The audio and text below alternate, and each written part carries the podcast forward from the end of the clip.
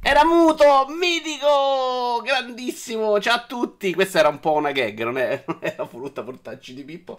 Eh, benvenuti ai magnifici 15 di Vito Juvara del 2018. Ciao Tolosezio. Ma era per ricordare un anno fa, era una gag, no? Avete visto il filmato di un anno fa da dove tutto è cominciato. Quindi salutiamo. Non è vero che era una gag. Sippo, Siegfried, Pata, Lord, Krull, Char, Jim.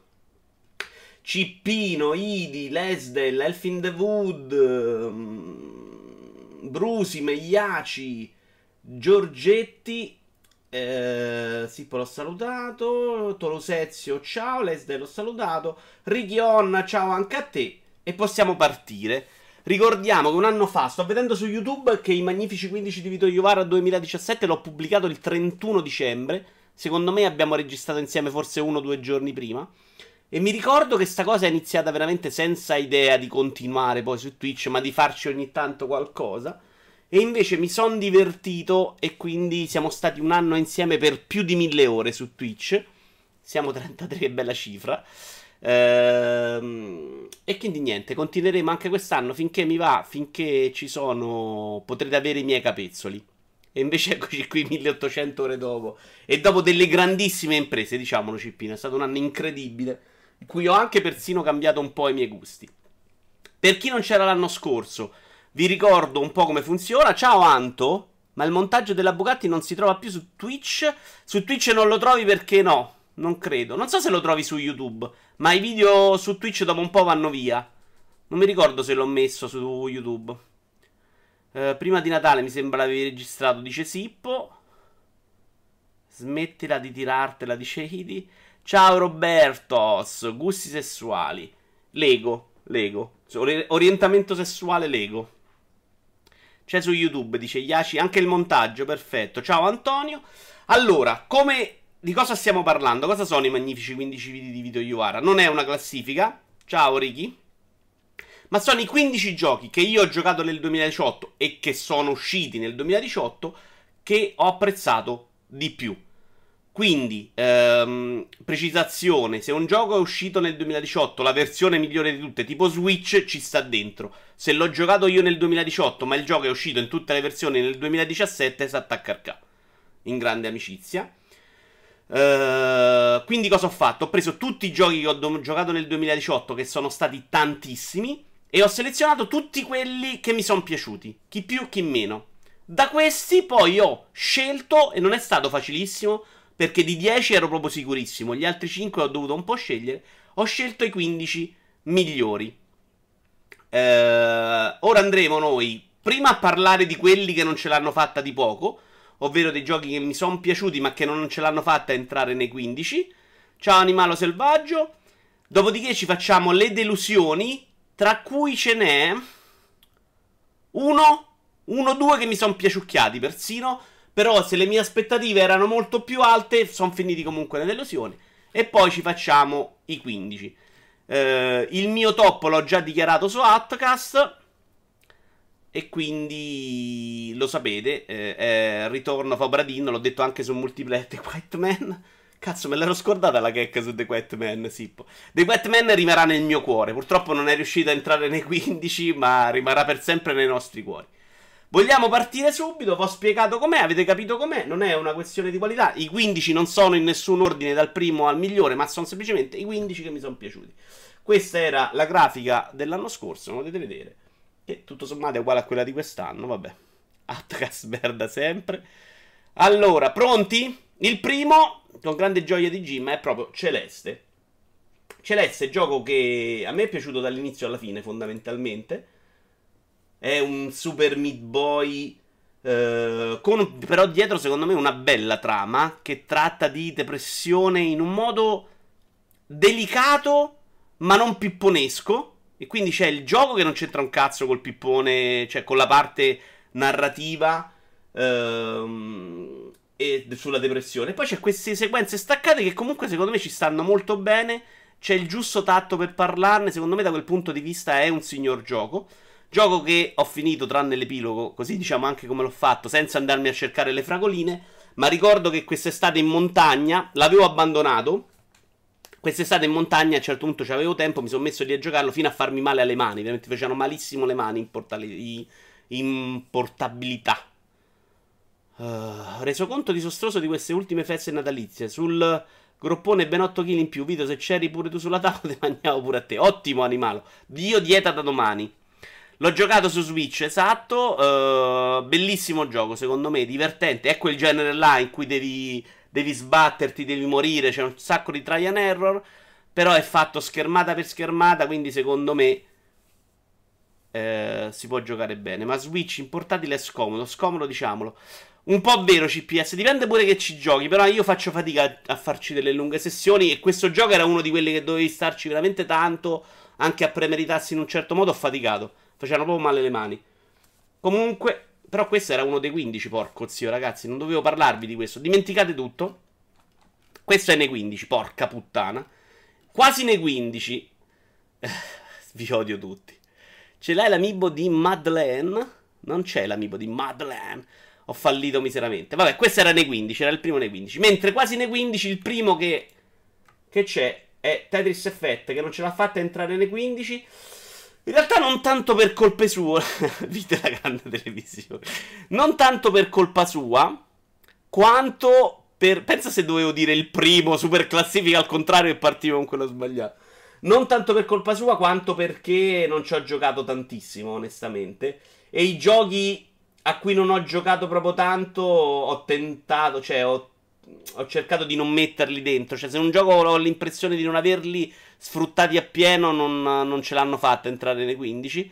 Questo per quanto lo gioco era Tetris, mi è piaciuto. Io ho fatto una run insieme a voi su Twitch dall'inizio alla fine della versione quella super uh, psichedelica. Mi è piaciuto, è Tetris, non c'è niente di secondo me molto innovativo. È un gioco che mi piace, però tutto sommato non è neanche un gioco che rivoluziona il mondo. Era un'anteprima dei 15. Bravo Iaci, era esattamente quello. Uh, appena adesso, Conate, ho fatto un paio di cazzate eh, in pieno stile Vito Iovara, ma per quindi ci siamo. Uno dei migliori giochi del 2018 è Tetris. Partiamo bene, dice Jim. Vito Iovara, secondo me se ne faranno una ragione. Uh, cioè Tetris ha 450 anni, l'hai giocato poco e lo metti in top 15 al posto di forza. Condividi se sei indignato. Sigfrid non è in top 15 questo. Questo non ce l'ha fatta. Quindi, ti è, suga.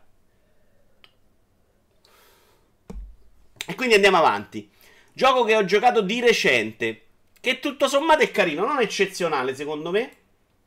Però durava abbastanza poco da non farmelo sembrare insopportabile. È stato Iris Fall.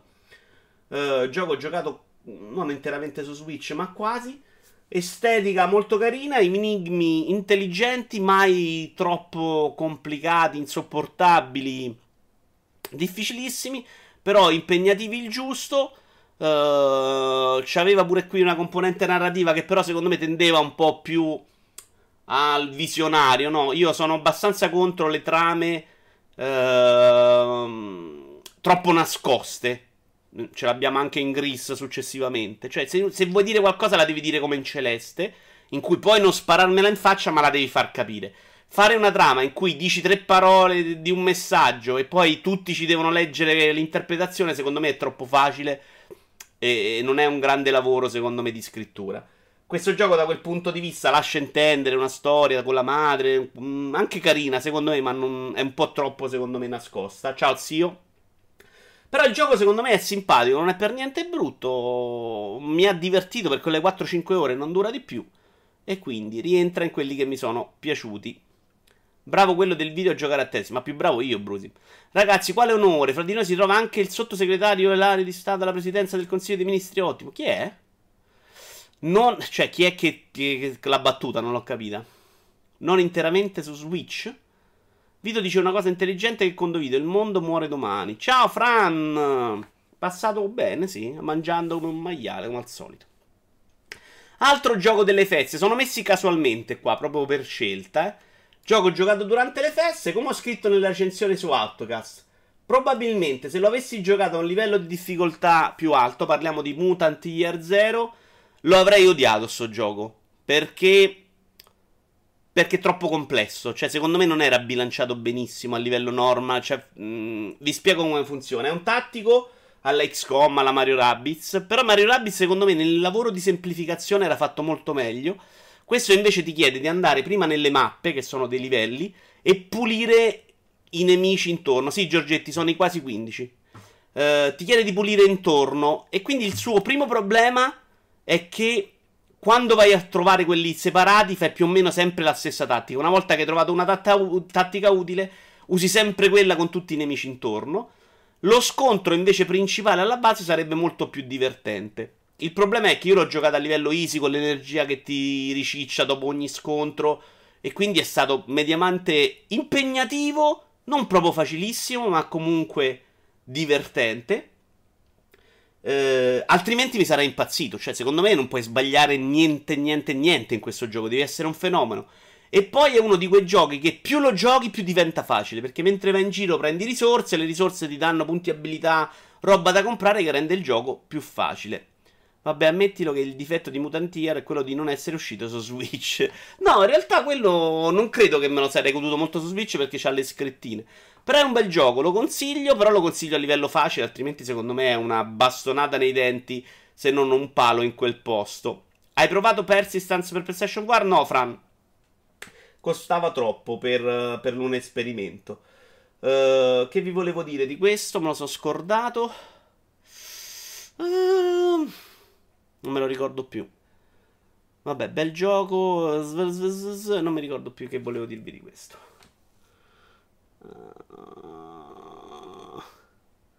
No, ci sono rimasto malissimo perché Rinaldo Giorgetti. Vabbè, andiamo avanti, signori. Con un grande escluso. Ho fatto un po' fatica perché era uno di quelli veramente in lizza per l'ultimo posto dei 15. Ma, ma, alla fine ho scelto un altro gioco di auto. Chi ha seguito il canale sa esattamente di quale sto parlando. E non è Forza Horizon 4. Gioco bellissimo. Qui onestamente posso criticare abbastanza poco. Ah, no, scusate, di Mutant Year Zero mi sto ricordando. Scusate, torniamo un attimino qua. Così chiudo l'ultima cosa e vi lascio. Aveva invece Mutant Year Zero una bellissima componente narrativa. Tutta la lore, i dialoghi tra i personaggi mentre va in giro, secondo me sono di ottimissimo livello.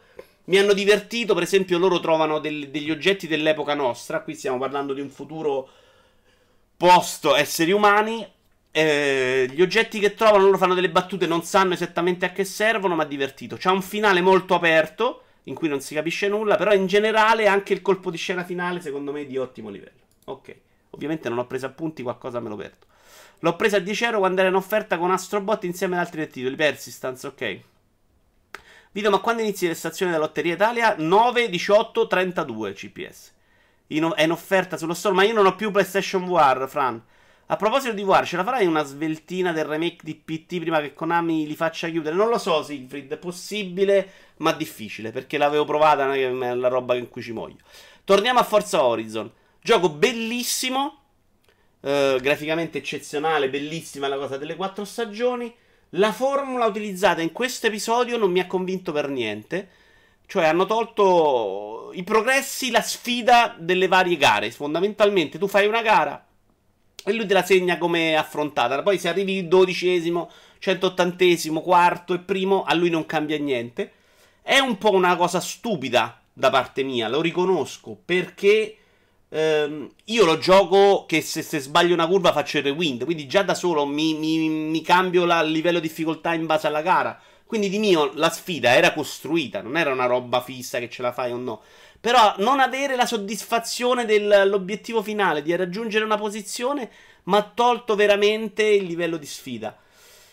Ho preso anche il DLC, carino, più o meno la stessa cosa. Secondo me i DLC di Forza Horizon 3 erano molto più belli perché c'era quello con la neve che cambiava completamente il gioco, anche il tipo di, di guida. Eh, e poi c'era quello Hot Wheels che era molto bello da vedere. Qui è più o meno la stessa cosa, non cambia tantissimo. Hanno messo le stelline che comunque è un po' un ritorno alla sfida. Uh, una cosa che invece ho proprio odiato di sto Forza Horizon è, sono le ruote che adesso ti fanno vincere emoticon, skin, maglietti, vestitine, scarpette a pois. A me sta roba dà proprio fastidio. Hai mai notato che nei giochi di guida non è l'auto a muoversi, ma è il paesaggio? Dice Elfin, Wood, Elfin the Wood. Quasi in tutti i giochi 3D è così, l'ho realizzato anch'io poco tempo fa, dice Jim. Come per la Navetta Planet Express di Futurama. Esatto, ok, bravi. No, non lo so, non l'ho notato, ma non mi cambia moltissimo. Ciao Matte! Non mi dire che Horizon Chase Turbo è in top 15 e forza no. No. Horizon Chase Turbo non è neanche nei, nei, nei giochi piaciuti del 2018, non essendo uscito quest'anno. Ammettilo che il problema sono state le tre paia di ballerine vinte. Un pochino sì. Project Cars c'era l'anno scorso. Asphalt lo ha già nominato. Cavolo, ora non riuscirò a giocare un gioco di guida dopo questa realizzazione. Sai che Gonade anche a me me l'hanno rovinato, secondo me, con sta cazzata? Adesso sarò lì a capire cosa si muove, mortacci di Pippo. A parte Horizon 4 non è 15, non è crimine contro l'unità. Che è crimine contro l'umanità. Eh, eh vabbè ragazzi, eh, c'era un altro gioco di auto che mi è entrato nel cuore quest'anno. Toki, signori, remastered. Devo ancora finirlo. In realtà lo riporterò sicuramente in live perché poi l'ho un po' mollato. Giochino che non sono convintissimo che possa essere apprezzato tantissimo da chi, aveva, gio- da chi aveva giocato l'originale.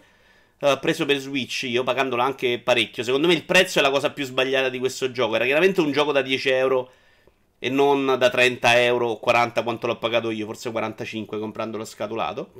Però secondo me funziona, funziona bene, mi ha divertito, me lo rigioco ancora. Proverò sicuramente a giocarlo a livelli più di difficoltà crescente e anche con meno vite, insomma, perché poi cambia quello, cambiano il numero di contini e il numero di vite. E voi ve lo risucate. Secondo me è anche molto bello il fatto che non è così complicato sfidare i boss, ma sono difficili. Non è un gioco come erano quelli di una volta super complicati. Ecco, è un bel gioco, ma, ma non terribile, insomma, come difficoltà. Un po' legnoso c'è, però tiene il passo con i tempi, secondo me. Ah, avete mai notato che quando piegate i cucchiai con la mente non sono i cucchiai a piegarsi, ma voi stessi? Ok, ci siamo già persi al fin the wood, perfetto. Spero che Monster Boy sia nei 15, se no ti tolgo il follow. Vabbè, Monster Boy è, cioè, probabilmente è il mio secondo titolo dell'anno. Da vedere non mi piace Giorgetti. A me è una critica che gli hanno fatto in tanti. A me tutto sommato piace molto lo stile, lo stile, soprattutto il movimento.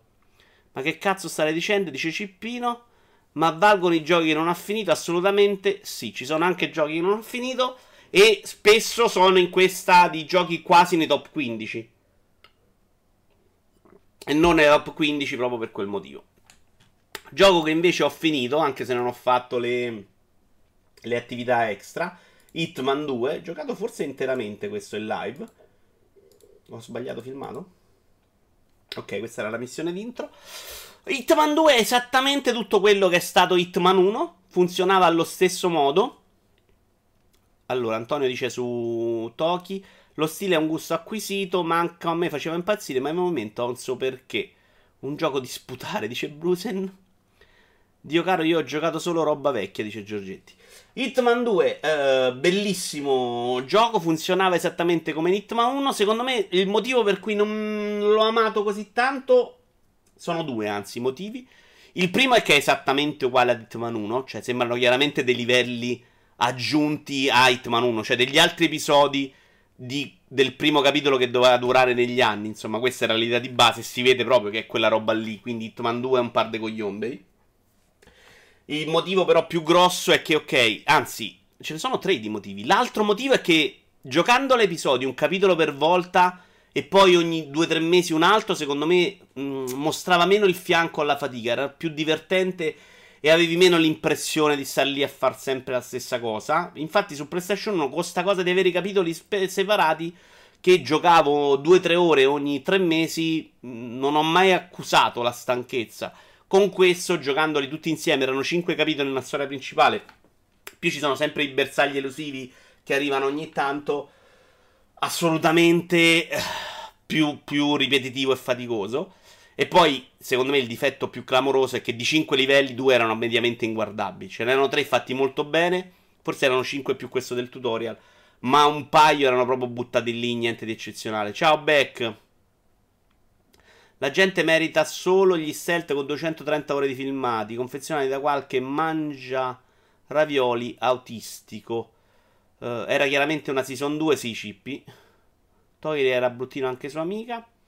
Hitman 2 come le copie vendute. Non sono sicuro che sia andato così male. Uh, no, è, è il film The Wood. Sua amica era uguale al coin op. Era molto bello da vedere. Per me è molto godi solo per le risate fatte con le live di Vito. In cui ricordiamolo, oh, c'è stato un tentativo di strage su una pista di Formula 1. Comunque funziona la formula. Mm, funziona soprattutto la sua capacità di essere accessibile un po' a tutti. Cioè, questo gioco lo puoi giocare veramente in modalità super stealth. Per esempio, i bersagli elusivi c'hai la morte istantanea. Cioè, se muori non fai più livello e non puoi più uccidere il tizio. Quindi stai molto più attento. La campagna puoi giocarla invece con i servi infiniti e cambia tutto. Anche la parte con la statua, molto bella. Non me la ricordo. Non insultate di Kojima. Porco ideo. Vabbè. Andiamo avanti. Gioco che in live ho portato pochino, secondo me. È indimenticabile il costume del fenicottero, vero? È Detroit Become, Become Humans. Solito gioco di Cage, quella roba là. Ehm, a differenza, secondo me, di, degli altri, eh, mi viene in mente Virene, perché poi io il primo non l'ho giocato. Questo ci avevo più voglia di rigiocarlo. Sto facendo passare un po' di tempo, ma una seconda run me la faccio quasi sicuramente. Il problema è che la scrittura, secondo me, è ancora di basso livello, esattamente come era Heavy Rain, che tutto sommato usava degli stratagemmi un po' furbetti per andare avanti. E la cosa più insopportabile, a parte la scrittura, secondo me, è che non ha i momenti di. Heavy Rain, per quanto avesse, fosse di scrittura molto semplice, per quanto il colpo di scena fosse una mezza cagata per come era costruito, comunque aveva dei grandi momenti come spiegare, di sensazione, momenti proprio personali. Ricordo benissimo la fuga, la, lo sparizione del bambino, io, il rapimento, la sparizione, non ricordo che cazzo era. Ricordo, ricordo benissimo, ma non ricordo che cos'era. Eh, ma c'era il momento in cui succede un'altra cosa clamorosa, insomma, c'era dei momenti molto forti a livello di esperienza e funzionavano molto meglio eh, il tentativo che faceva, e che qui cerca di ripetere dei controlli, cioè facevi delle azioni che sul pad ripetevano un po' la realtà. In Heavy Rain era sembrata Fahrenheit, bravi. In Heavy Rain mi era sembrata qualcosa in più. Cioè, veramente scalare a un certo punto una parete mentre cercavi contenendo L2 R2 sembrava una cosa nel gioco. Qui invece aprire tutti gli sportelli girando di 180 gradi la levetta mi è sembrata una roba ripetitiva e fastidiosa. La scrittura non cambierà mai dato che Cage è il capoccia e pensa di essere uno scrittore. Bravo CPS. E questo secondo me è un problema molto grosso dei videogiochi. Cioè, GTA ci ha avuto un bucio di culo che i tizi che lo fanno sono bravi a scrivere videogiochi. Però secondo me, esattamente come nel cinema, le sceneggiature le deve scrivere gente che sa scrivere sceneggiature, non il tizio che programma. Altrimenti rischi sempre di non avere la qualità. No, no, che flop, Spawn. Questa è la lista di quelli che non ce l'hanno fatta per poco a entrare nei 15. Tutti i giochi che mi sono piaciuti ma che non sono entrati nei 15. In seconda sera del top porno 2018.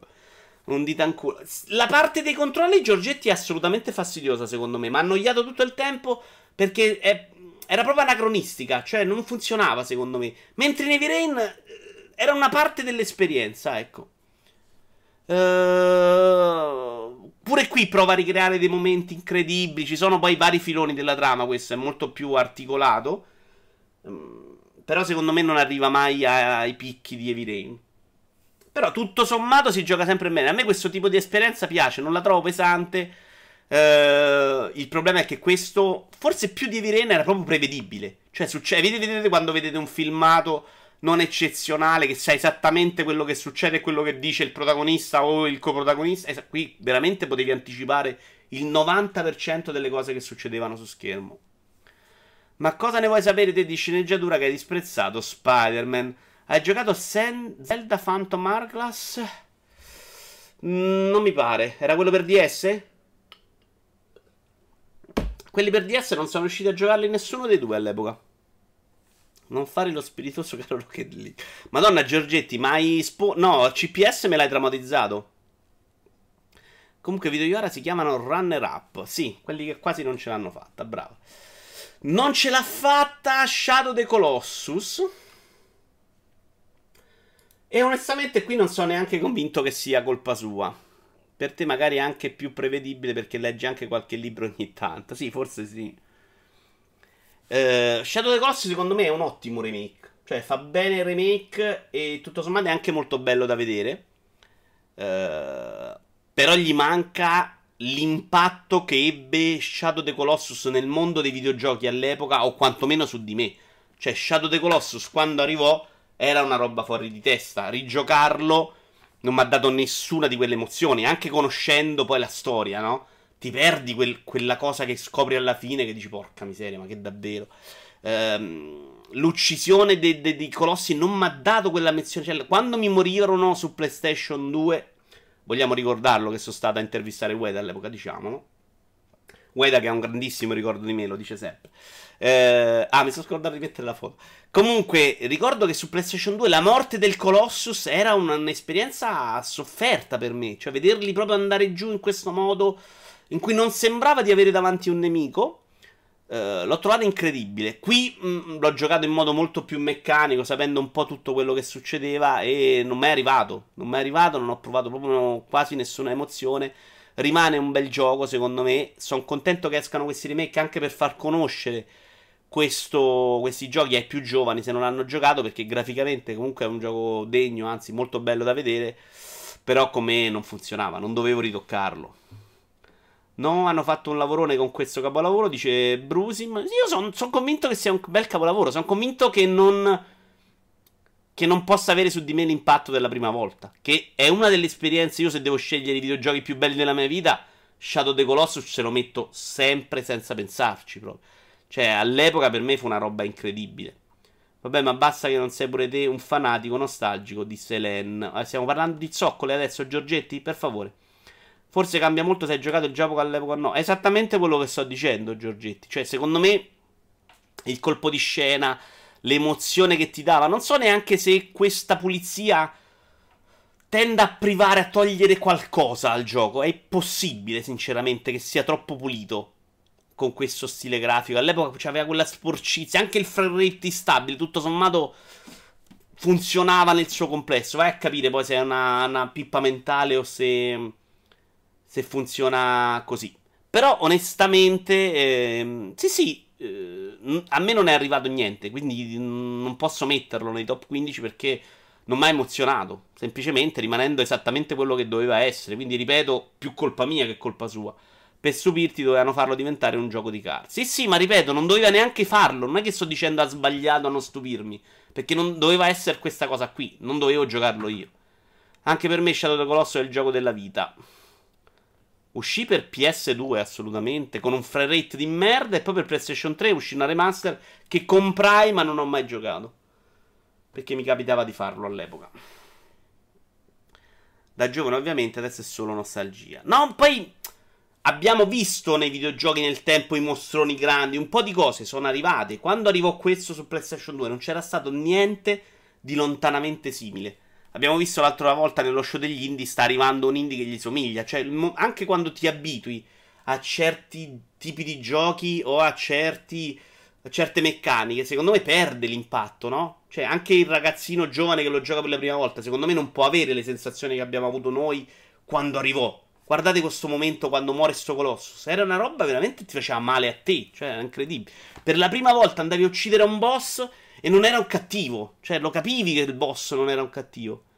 Certo, però, che quelli che hanno fatto The Last Guardian 2018 e Shadow Colossus non sanno fare una meccanica di arrampicata a pagarli. Ma in realtà, Jim, era questo il gioco. Doveva essere così, secondo me. E se nel remake di Final Fantasy VII la fisica delle tette di Eris fosse spettacolare, non aggiungerebbe valore all'esperienza. Scemi.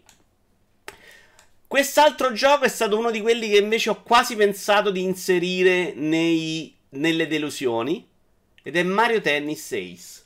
Ci ho pensato molto onestamente perché comunque mi aspettavo di più. Ciao Gogul.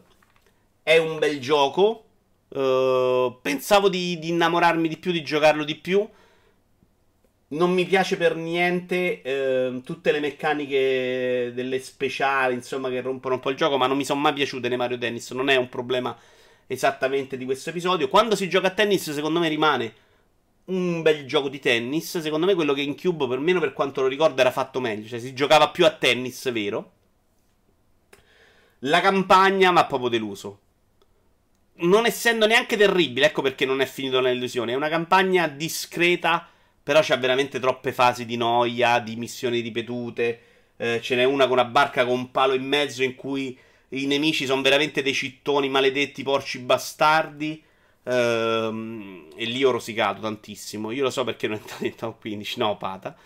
Eh, però da guardarlo è bellissimo, da giocare non è male. Eh, se sto 21 uh, diventa un semigiocatore, ci gioco parecchio. Insomma, quindi, no, come che porcheria. che palle. Qui, neanche per pixel art questa. C'è un bug che ti fa perdere tutti i salvataggi quando sei al 90% del gioco. Vito e simili bug o feature. Uh, non lo so. Quindi non rientra nelle illusioni, però cioè, mi aspettavo un po' di più. Mi aspettavo di più soprattutto dalla campagna. Cioè, quando fecero vedere in un direct, forse, la campagna, mi aspettavo proprio i boss, le belle missioni, le cose carine da fare. Invece si tratta di lanciare la pallina in uno dei sei posti, fondamentalmente basta. Alcune missioni un po' più divertenti di altre, ma niente di eccezionale. Ci sono adesso due JRPG. Il primo vi stupirà di vederlo qua, secondo me, o almeno a qualcuno è Octopath Travel che ho mollato per noia. Perché secondo me non funziona al 100% e alcuni filoni delle otto trame non sono messi a fuoco, sono una palla al cazzo. Ha un ritmo molto discutibile. Però nel complesso non è un gioco che odio, è un gioco che non ho deciso di mollare completamente. Cioè, la voglia di rigiocarla ce l'ho. Le meccaniche di combattimento, secondo me, erano molto interessanti. Cambiavano anche tanto da un personaggio all'altro. Viva la cinigia, vero? Eh, attenzione, qui c'è un Raffaele Staccini a manetta. Eh, lo stile grafico mi piace un casino, bellissima colonna sonora. Anche molto belli alcuni dialoghi di alcune trame, però ci sono alcune molto belle. Ci sono delle robe che mi hanno fatto un po' storcere il naso. Quella cosa in cui tu ti muovi con un personaggio nella storia, che non è facilissimo da spiegare, perché non è il problema di vedere un personaggio che si muove mentre sono otto, in cui siamo abituati in tutti i JRPG a me sta benissimo. È il fatto che tu sei quattro personaggi veri e poi la storia si muove come se tu fossi uno. Quindi tu stai lì con quattro persone e lui ti dice entra nella carrozza, nasconditi sotto. Però si muovono quattro persone. Quella roba là a me smonta un po' la voglia di giocare. Vuoi che sguinzagli la clip in cui definisci la mercante un catorcio? Eh, che Dio la benedica, l'hai salvato per la traduzione, dai. L'ho salvato per un sacco di cose che non me l'hanno fatto odiare completamente. Ehm, anche perché il combattimento secondo me non era sbagliatissimo. Cioè aveva proprio dei problemi di ritmo, però secondo me nel movimento, nelle zone in cui trovi i nemici più forti e tu non lo sai prima, quindi rischi di andare a prendere legnate. Però c'aveva tutto un sistema anche di classi, secondo me, importante, intelligente e tanta roba, ecco. Non riesco a considerare un gioco di questi orribili, anche se poi io tutte e otto le trame non riesco a fare, anche perché qua veramente per andare avanti te devi fare un sacco di farming o ti devi portare avanti tutte e otto le trame già lì devi comunque farmare un pochino. Uh, e il farming, secondo me, eh, ha un problema che non ha Dragon Quest 11, di cui parliamo subito dopo, è che i combattimenti sono troppo lunghi. In Dragon Quest 11 mi sono fatto un sacco di ore di farming, anche consecutive, però i combattimenti erano molto veloci, aveva un bel ritmo. Questo è capace che tu stai in una zona per farmare e ti fai un combattimento che può durare 8-10 minuti. Tenendo conto che se cerchi RPG su Switch ti consiglia questo e Warframe è il migliore RPG per Switch al momento, vero? Uh, no, secondo me Xenoblade è più bello di questo. An- anche come combattimento. Come trama forse no. Come, come, come pacchetto generale secondo me no. Troppo generico Xenoblade. Secondo me era abbastanza chiaro che fosse un gioco fatto abbastanza in fretta, velocemente. Però uh, funziona meglio. Tutto sommato funziona meglio. Boh, non era una battuta, cercate su eShop. No, ma c'è Xenoblade, te lo dico a te, e funziona bene. Ancora un'altra RPG, è proprio Dragon Quest 11 che abbiamo giocato in giapponese con Antonio. Che probabilmente, se appena esce eh, su Switch, eh, me lo rigioco pure in lingua comprensibile perché mi ha lasciato.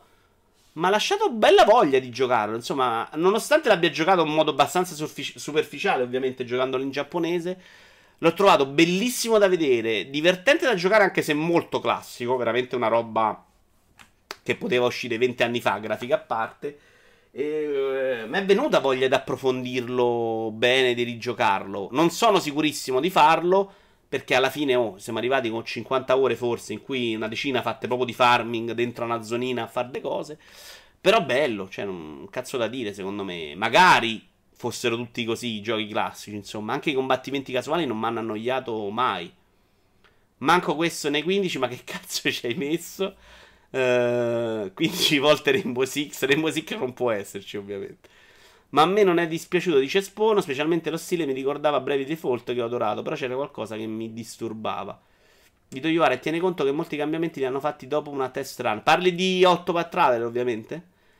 Combattimenti a turni, sì, ma proprio classici classici, cioè quelli uno per uno, qui non puoi muoverti. Però sai che io preferisco questi combattimenti classici a tutte le innovazioni, per esempio, di Nino Kuni 2, che fa mille cose diverse ma le fa tutte male.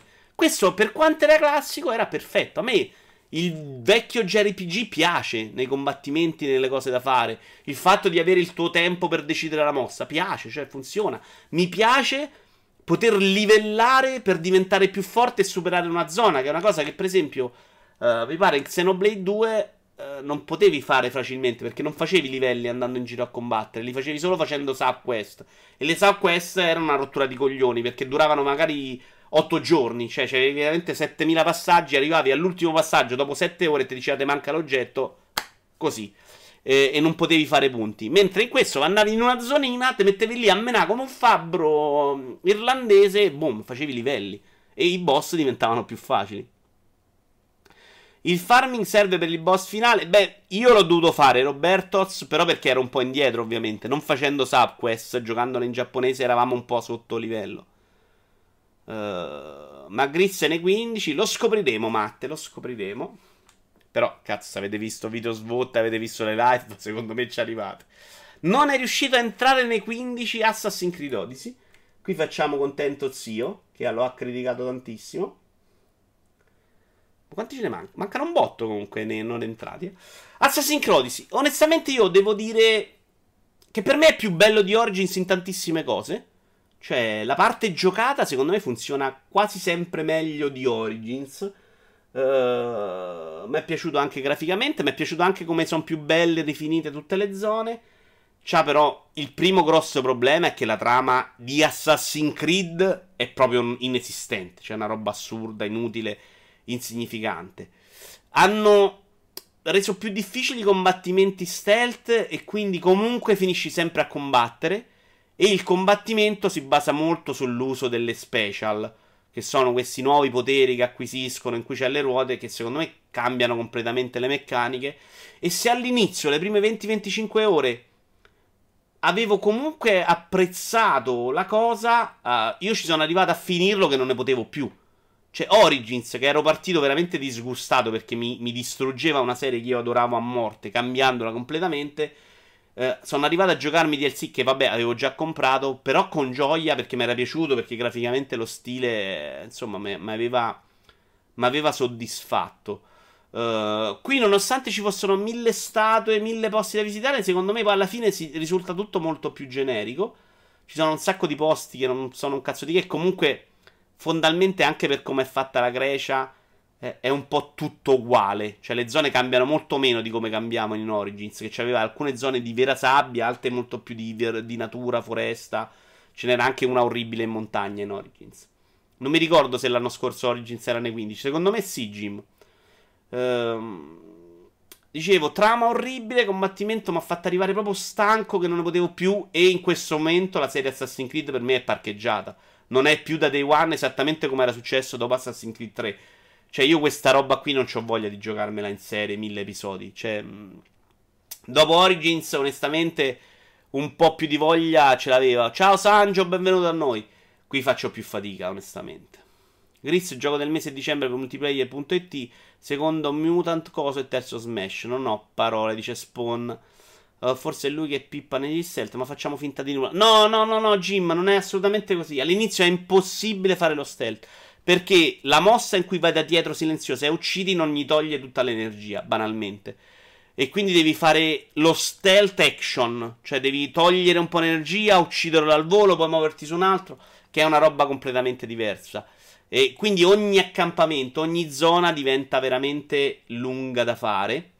Ma gli spartani mica erano fortini. Ma tu non sei spartano. Pure questa cosa, Giorgetti, di essere un personaggio che non prende posizione tu sei un mercenario, Però mi sarebbe piaciuto nel gioco decidere, ok, voglio fare lo spartano, vaffanculo gli atenesi. Invece non lo puoi fare. Sei costretto a fare entrambe le cose.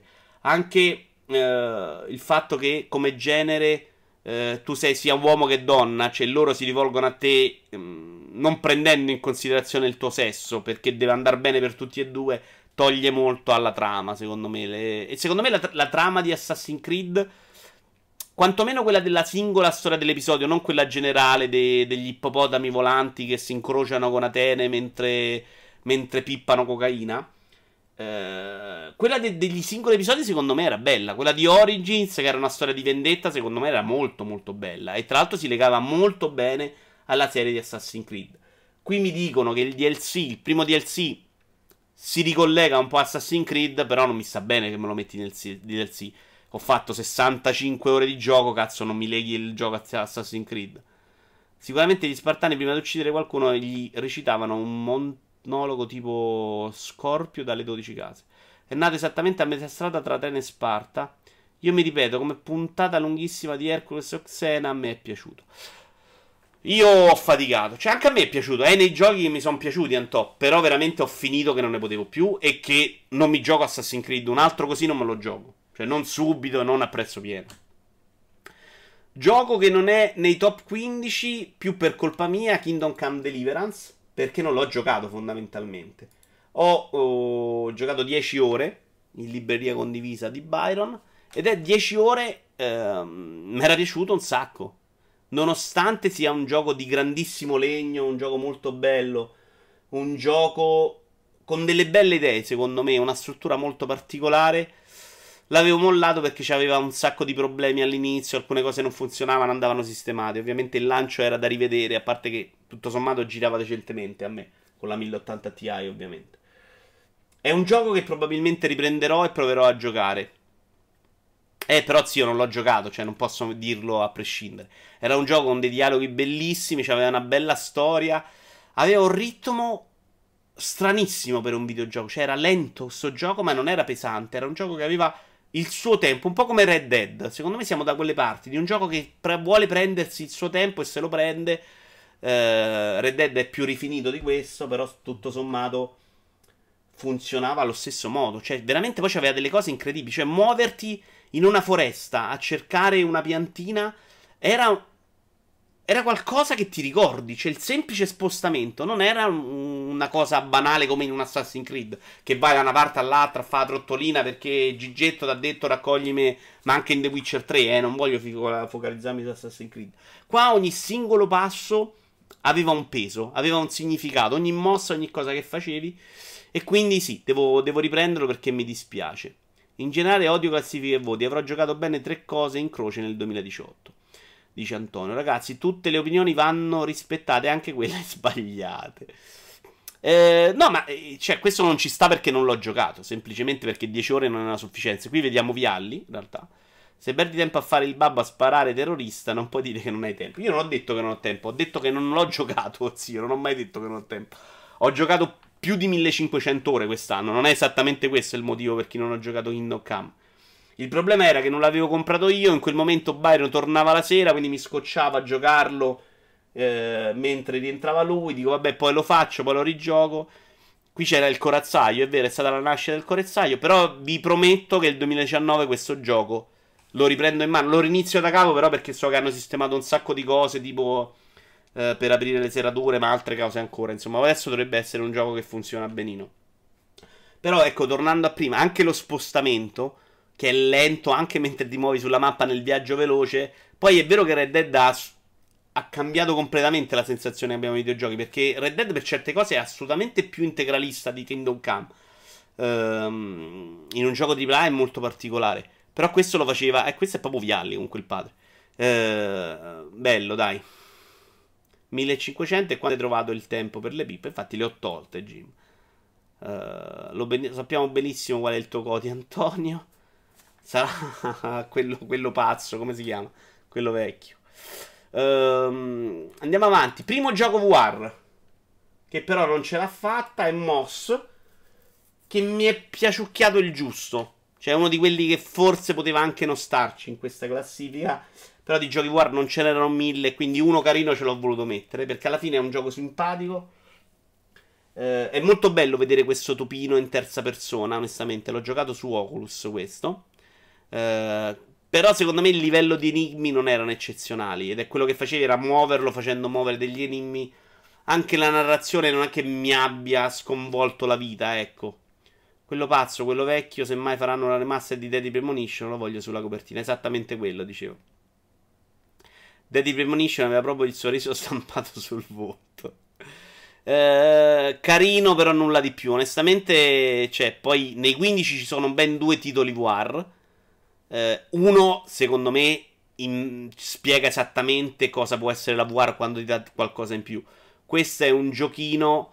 Uh, quando finiamo questi, Matt, questo è le delusioni, arriviamo ai 15. Tra l'altro, uno l'abbiamo già fatto, quindi ne mancano 14 perché Celeste l'abbiamo già fatto per sbaglio. Eh, questo secondo me è un giochino che funzionava secondo me ugualmente senza VR. Non, la VR non aggiunge mm, niente di particolare, ecco. Visto passa alle 4. Beh, l'avevo detto che andavamo nonchi però. Andiamo veloci su Nintendo Labo a cui voglio comunque dedicare un po' di, di affetto, ricordandolo. Perché ovviamente non è un gioco per tutti, però come esperienza da condividere con i nipoti è stata veramente molto bella e lo ricorderò con piacere. C'ho ancora da montare tre cose e la voglia di comprare anche il secondo kit, quello dei veicoli, per giocarlo con loro, ce l'ho pure. Il problema non sono loro che si divertono o io che non mi diverto. Il problema è stato che giocarlo con i bambini è faticosa sta cosa. Devi star lì veramente a spiegarli, a, da- a tenere alta la loro attenzione, che non è sempre facile, essendo bambini molto piccoli, cioè hanno 7 e 4 anni adesso. Però secondo me è un'idea meravigliosa, un progetto fantastico, non credo che avrà grandissimo successo nella storia, però è bello che nel mondo dei videogiochi ci saranno anche queste cose qua. Ci mancherà il labo sempre nei nostri cuori. Guardate, in realtà sai che faccio? La prossima volta mi metto live su Twitch con i due bambini e lo costruiamo insieme. Ciao Labo, insegna a Nintendo a smetterla con queste puttanate. No, non sono per niente d'accordo. Io la trovo un'idea meravigliosa. Secondo me nasceva dalla volontà di Nintendo di pararsi il culo in caso Switch non avesse avuto successo, cioè di buttarla sulle cose strane tipo Wii. Però eh, poi Switch è esploso e sta roba secondo me loro non sanno più che farsi. Però idea meravigliosa e nei miei giochi del 2018 ci sta senza proprio pensiero. Se lo merita. Monster Hunter World, gioco che poteva quasi entrare nei 15. Un po' a sorpresa perché non mi aspettavo grandissime cose. Ma aspettavo sinceramente che mi sarei rotto le palle per l'interfaccia, per i vari problemi. Che fa tutta cosa, no?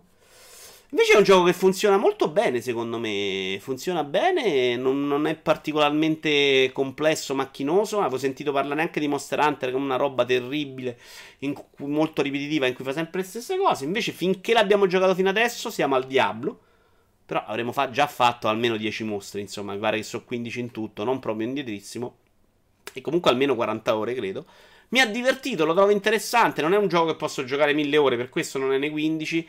Però è un gioco che in cooperativa secondo me funziona molto bene e mi piace molto. Ci sono tanti barboni a cui fa comodo avere dei cartoni. Dice Sigrid, ma poi arriva il vice sindaco di Trieste che li butta. Ah, Vito, ma la storia che servono i bambini è una puttanata. Puoi giocarci da solo, non lo diciamo a nessuno. Jim, lo so, me, da solo per me non sarebbe stata un'esperienza vincente. Cioè, a me de- demontare quella cazzata e non me ne frega niente. A me è piaciuta perché c'erano i bambini, altrimenti per me sarebbe stata ridicola. Ma da sola non ha senso? Per me no, Matte. Per me se sei adulto non... no. Cioè, preferisco i Lego, ecco. Hai già messo tre giochi tradotti da noi nei quasi. Spider-Man sarà nell'illusione sicuramente. Ti tengo d'occhio. No, Spider-Man non c'è proprio nelle liste oggi. Spider-Man non è nemmeno una delusione perché non mi aspettavo un cazzo. Il mio, se guardi l'interno della confezione Switch, leggi Labo. Comunque di Monster Hunter non abbiamo giocato niente, dice Antonio. Uh, sì, e infatti non è nei 15, onestamente. Però secondo me è tanta roba, un bel gioco, funziona bene su PC. Uh, bellissimo in cop, una delle più belle esperienze cop che io ricordi nella mia vita. Ecco, fondamentalmente è un gioco in cui mi piace giocarlo insieme ad altri. Poi magari giocato per altre 100 ore mi rompo pure il cazzo. Però per adesso funziona. Altro gioco che funziona, ma che non è che rivoluziona il mondo, è Yakuza Kiwami 2. Sto giocando adesso lo 0 e onestamente aver giocato prima Kiwami 2, Kiwami 1 e Yakuza 6, anzi forse solo Kiwami 2 e Yakuza 6, un po' mi pesa. Perché questo era assolutamente più bello da vedere. Cioè, tornare a giocare uno Yakuza che ricordiamo io gioco principalmente perché vado in, a fare turismo a Tokyo. Eh, tornare indietro come motore grafico è un po' un problema. La cosa mi, mi, entusiasma molto meno e sto facendo molta più fatica con Yakuza 0. Kiwami 2 c'ha, c'ha secondo me una bella storia. Non bella come il primo. Il primo, secondo me, è proprio pulito. Dura 20 ore. C'è una storia leggibilissima, chiarissima. Qui cominciamo già a buttarla sulla caciara su Kiwami 2. Però continua a essere quello che ha reso la serie di successo. Cioè, un gioco divertente con delle belle quest. Una bella storia e dei filmati incredibilmente fantastici. Notare il trailer di Kiwami 1. Ho sbagliato? No, Yakuza Kiwami 2 recensione. Il classico Sika torna a nuova vita con i remake per, per PlayStation 4. E la recensione di Kiwami 2 di Virei.it. L'unico gioco cop che merita veramente è il trombare, dice Jim. Basta. Allora era una recap del primo. Eh, probabilmente sì, CPS. E quindi, oh, Yakuza sempre molto bello. Quest'anno probabilmente Visukate Judgment, che sto aspettando a questo punto, però quello non c'è il coraggio di giocarlo giapponese perché se c'è il rischio che sia un po' più, ci sia un po' più roba investigativa. Però, ecco, guardate qua i minigiochi che io faccio sempre abbastanza poco. A me piace proprio l'idea di andare in giro per le strade di Tokyo. È il motivo per cui mi diverto di più in questo gioco. Raga, non intoppete troppo Teodoro, altrimenti non ne usciamo più, dice Siegfried. Siegfried, se è tutto il 2018, è tutto il 2018, però. Non è che, a parte che siamo qui da 1 ora e 05, eh, non tantissimo. Shadow the Tomb Raider, manco, abbiamo quasi finito i quasi 15, ne mancano 3. Uh, Shadow the Tomb Raider che non ci ho messo perché secondo me a livello di qualità di gioco non stiamo su a livelli altissimi. Però è stata senza ombra di dubbio la mia sorpresa 2018. Ma aspettavo una roba brutta come i primi due, quantomeno per me io li ho detestati. Questo mi ha piaciucchiato. Probabilmente lo riprendo per, per, i DLC prima o poi. Per fare anche delle tombe che non mi ero lasciato indietro. Mm, mi è piaciuto, mi è piaciuto un sacco graficamente. Mi è piaciuta, mi è piaciuta la scelta di abbandonare completamente la parte sparacchina. Cioè, veramente qui si spara mai. Tranne nella parte finale con risultati terrificanti, perché è completamente brutto. Anche la parte stealth eh, è bruttissima. Quindi, semplicemente rispetto agli altri Tomb Raider, decidere di fare le cose che sa fare meglio ha funzionato. E soprattutto rispetto agli altri, secondo me, funziona molto bene eh, il fattore Indiana Jones. Cioè la parte di scoperta, di bellezza estetica della tomba è assolutamente un gioco che si avvicina molto di più alla serie Uncharted, che da quel punto di vista, secondo me, prendeva Tomb Raider, l'ultima serie, e se lo proprio svongolava da dietro, prendendo degli schiaffi sul culo, ecco. Uh, gli altri erano molto banali da quel, dal punto di vista archeologico. Questo secondo me è bello da vedere. C'ha una fase finale addirittura con gli enigmi proprio in stile Uncharted che funzionano. Però in mezzo c'è tanta, tanta sporcizia. Cioè le sa questi personaggi secondari terrificanti. C'è un bambino che è uno dei personaggi protagonisti in realtà che non puoi guardare. Cioè, guardare i filmati col bambino, facevo te prego, no, non ce la posso fare, voglio morire. E... Ed è un peccato, onestamente. Um, è un peccato le fasi quelle di inseguimento sono terrificanti. Però rispetto agli altri, secondo me ne fanno meno e riesce meglio. L'hub centrale, quella della città, è terribile. Me lo ricordo il bambino orribile, dice il marito. E infatti. Ma era una roba che veramente mani nei capelli. Ed era un protagonista, eh. Non era un personaggino così. Mm però anche tutta la parte quella delle Southwest dell'hub centrale terribile. Le tombe molto carine, mi è piaciuto molto che le tombe le hanno completamente staccate dal gioco principale, quindi non c'hai gioco principale qui entri in una stanza tomba, ma c'hai tutto un percorso in cui devi arrivare alla tomba che ha degli enigmi carini, ma niente di eccezionale, però il momento in cui arrivi la tomba secondo me è costruito meglio e si amalgama meglio con tutto il resto. E quindi sorpresa per me perché mi aspettavo pochissimo da sto gioco. Altro gioco che non c'è nei 15, l'hub centrale è fantastico da esplorare, non capisci un cazzo. Grazie zio, mi piace che sei sempre aperto d'opinioni.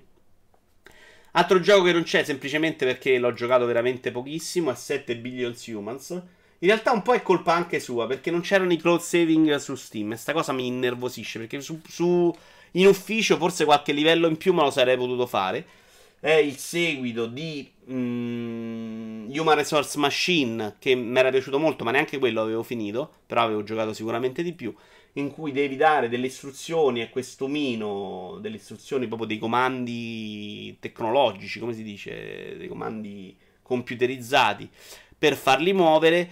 Eh, dargli delle istruzioni in modo che facciano delle cose. È una roba di enigmi proprio cervellotica.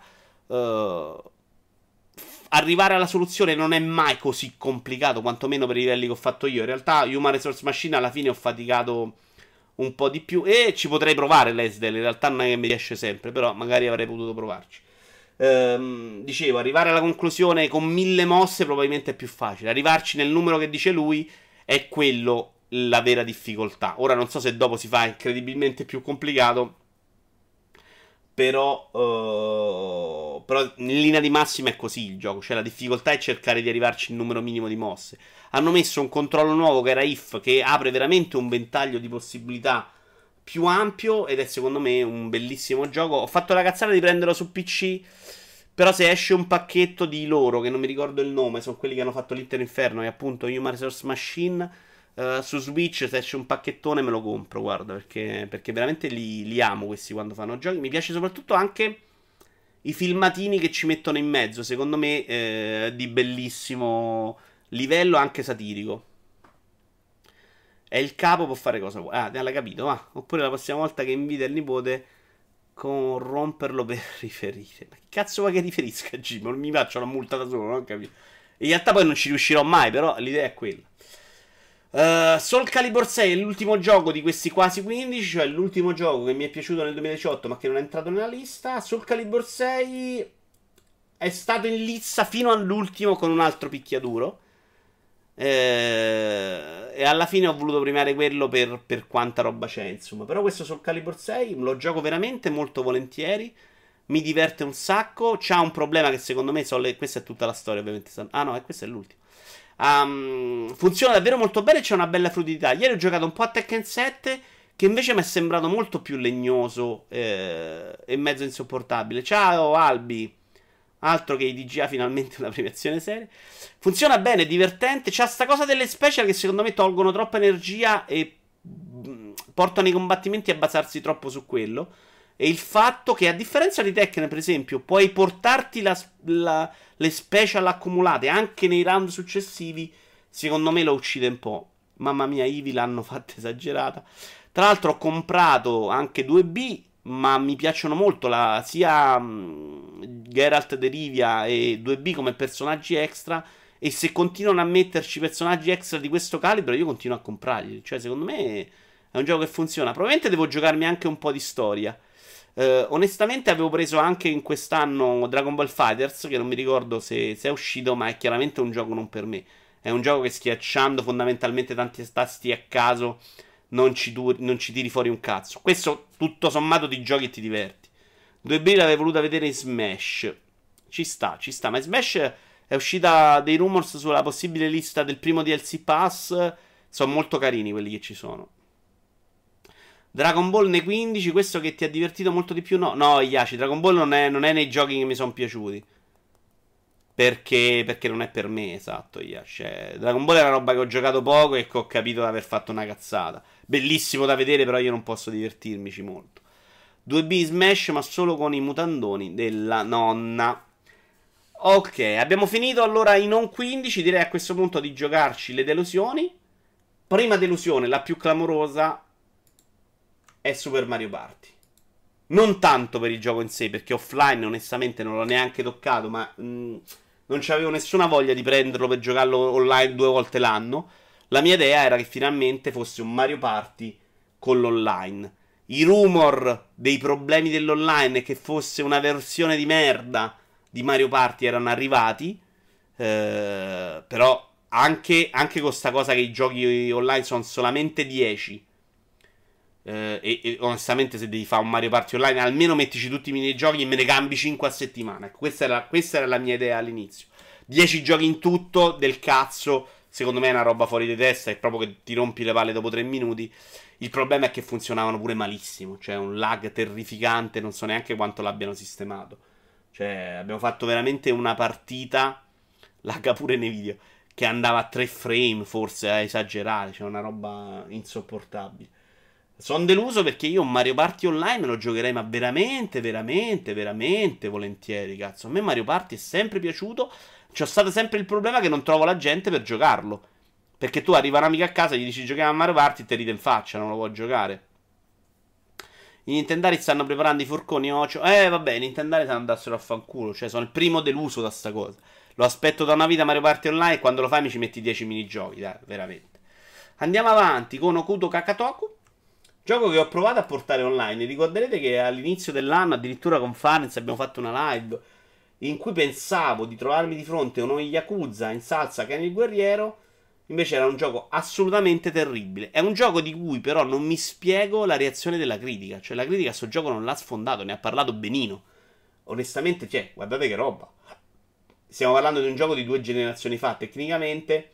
E che c'ha pure un sistema di combattimento, secondo me, che non funziona bene perché è continuamente basata sulla mossa di Ken speciale e quindi c'è questi combattimenti con mille persone. Lui che muove, muove special, muove special, muove special, muove special. Delusione perché ero convinto veramente di giocarmi uno Yakuza in questo mondo bellissimo, fatto da gente che sapesse fare i giochi. E invece no. Avevi convinto Farenz a non comprarlo in 10 minuti. I giochi multiplayer vanno forti in Giappone dove le console sono omnipresenti come gli smartphone. Ma sta roba non è verissima in realtà, Jim.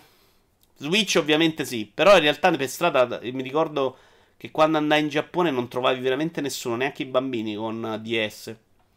Mi, sono perso la live con Farenz. La trovi su YouTube, però gli ho ovviamente chiesto il permesso.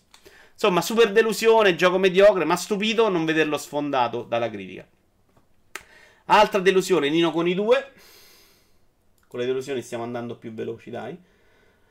Uh, Lino con i due ovviamente onestamente non salvo quasi niente. E devo dire che col senno di poi non salvo neanche l'aspetto estetico che è chiaramente la sua parte migliore.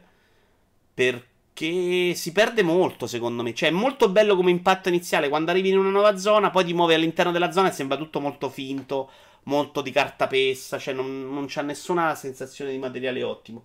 Il primo lo giocai in giapponese quindi della trama non sapevo un cazzo ma secondo me era meglio di questa questa c'è una trametta veramente banalissima, costruita mm, su vai nella zona, fai 200 milioni di subquest noiosissime. Ha provato a inserire vari combattimenti, vari, vari, varie modalità nel combattimento, molto action, ma secondo me non funziona nessuna di tutto questo. Uh, nella mappa c'era quello stile cibi, era orribile, dice Pata. Ah, ecco, bravo. Nella mappa c'era lo stile cibi che però si portava dietro anche nel, in, una, in, una, modalità di gioco, in una parte del gioco in cui facevi de, delle battaglie tattiche che erano di una noia mortale che però ti costringeva a farle spesso, non erano facoltative.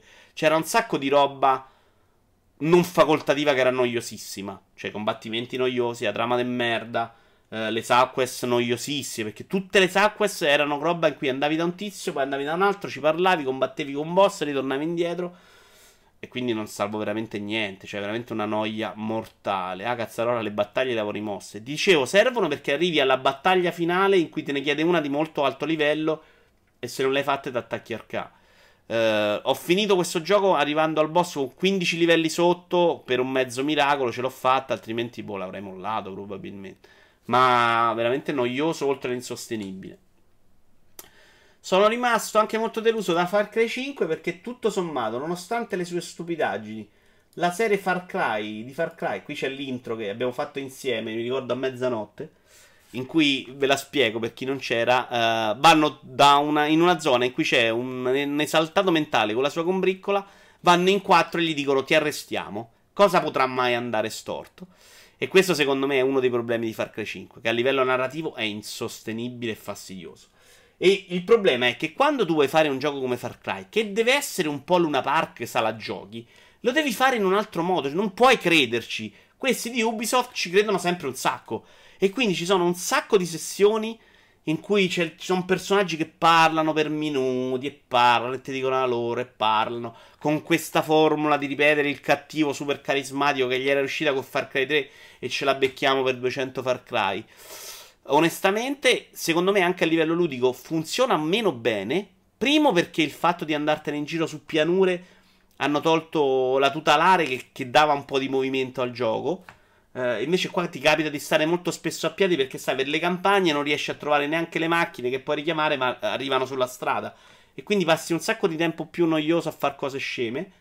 Uh, e poi c'è questa cosa della trama che è noiosissima uh, e funziona me- meno bene dal punto di vista del gameplay. Almeno la sensazione in cui li ha, li ha, secondo me, ancora più rotta del solito.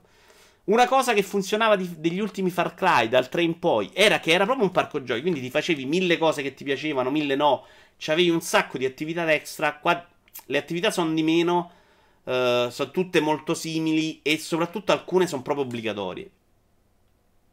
Mi spiace che non prenderai Far Cry Gay Pride. No, assolutamente no. Ottimo, io l'ho presa a 20 euro qualche giorno fa. Speriamo sia giocabile. Mamma mia, Far Cry mi ha sempre annoiato a morte. Per me è di gran lunga la loro serie peggiore. Ma, cosa divertente, ma la cosa divertente è che lui si fa, la, si fa catturare anche. È altro che succede. Ah, bravo Jim. Ecco, me la scordata sta cosa. Cioè, a livello narrativo, il personaggio viene rapito otto volte. Cioè, ci sono dei momenti in cui tu vai avanti e il personaggio deve essere rapito. E questa cosa succede tu hai tre zone in cui devi andare su tre eh, mini boss che poi ti porteranno al principale.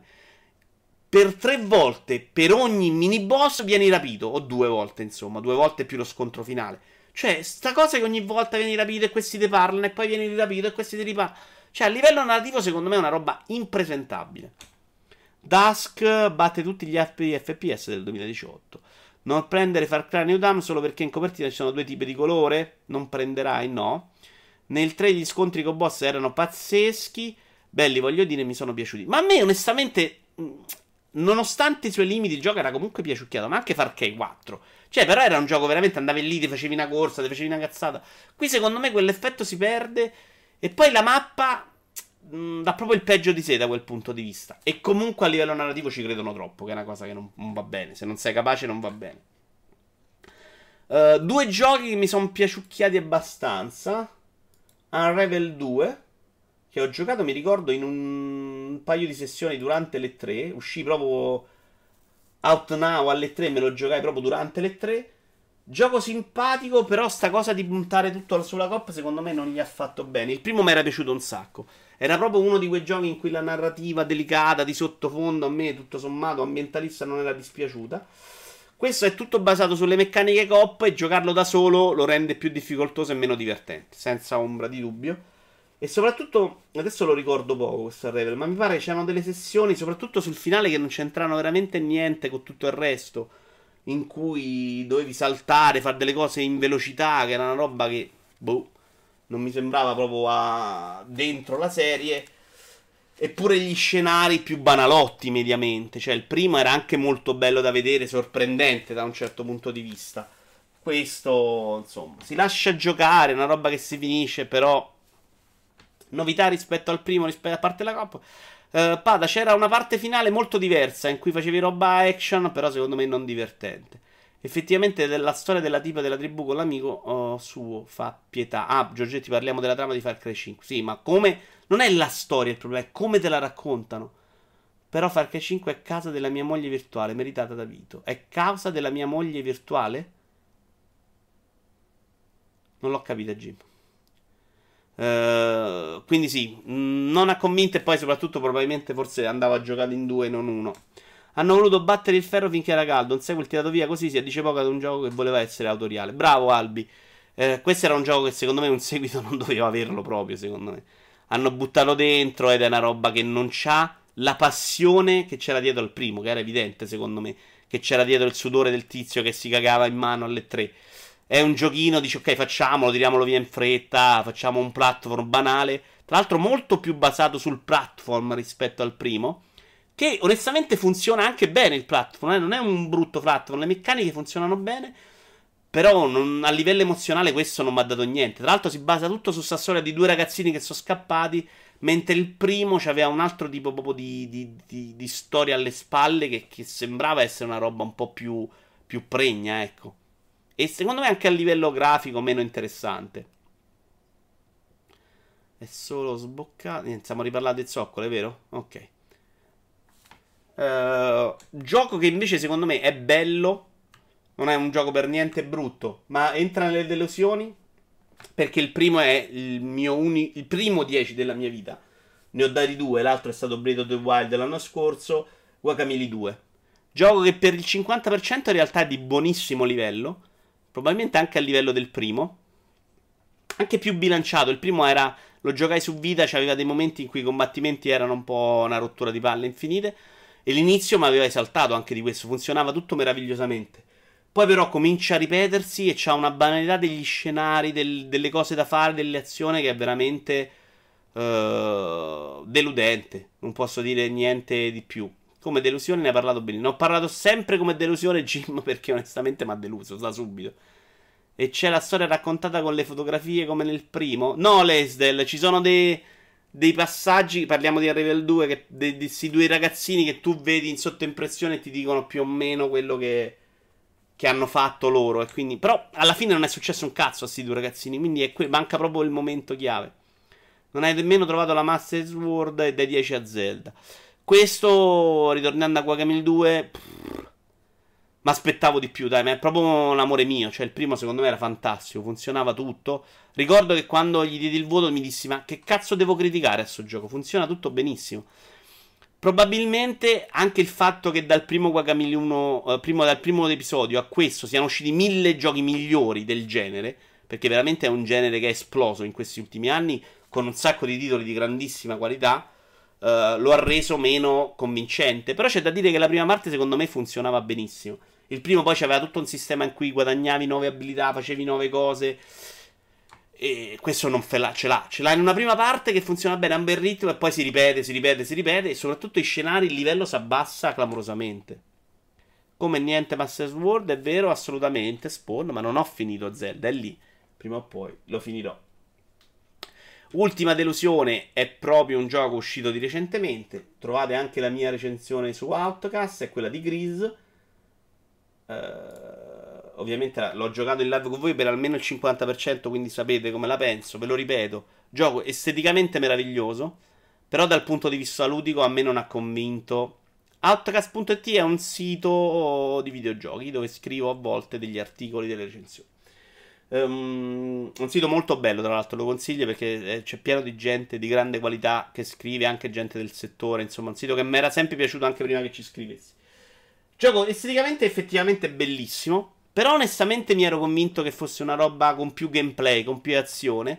Invece è uno di quei giochi in cui racconta una storia, ma lo fa in quel modo furbo di cui vi parlavo prima. Cioè dando tre segnali e poi dice ok, tutto il resto lo devi far tu.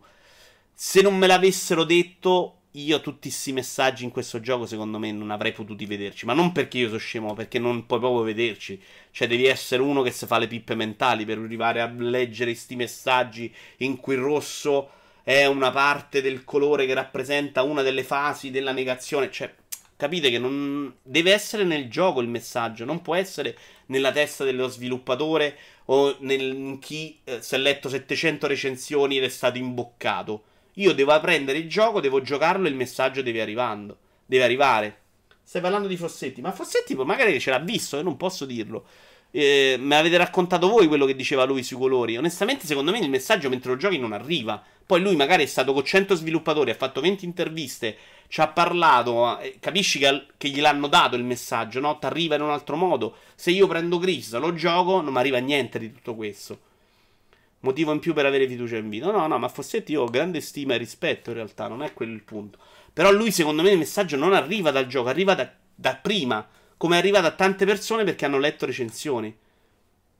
Non è che ti è finito nel filtro anti-spam. Cosa, CPS? Ah, ah il messaggio. Deficiente.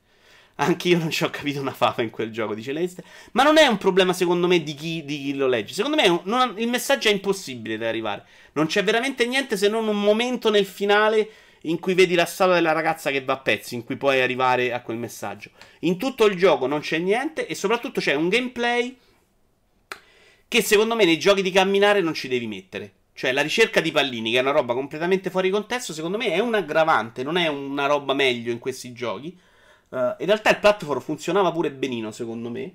Però perché l'anno scorso mi è piaciuto un cazzo What Remains of Edith Finch? Perché What Remains of Edith Finch è un gioco che vuole raccontare una storia, che lo fa in modo interattivo, ma racconta la storia, non ti fa girare per, per, per un paese alla, alla, ricerca del personaggio con cui parlare. Era tutto su corridoio. Qui mi fai cercare i pallini, mentre mi vuoi raccontare una storia di depressione. Non, non ha nessun senso, cioè, secondo me.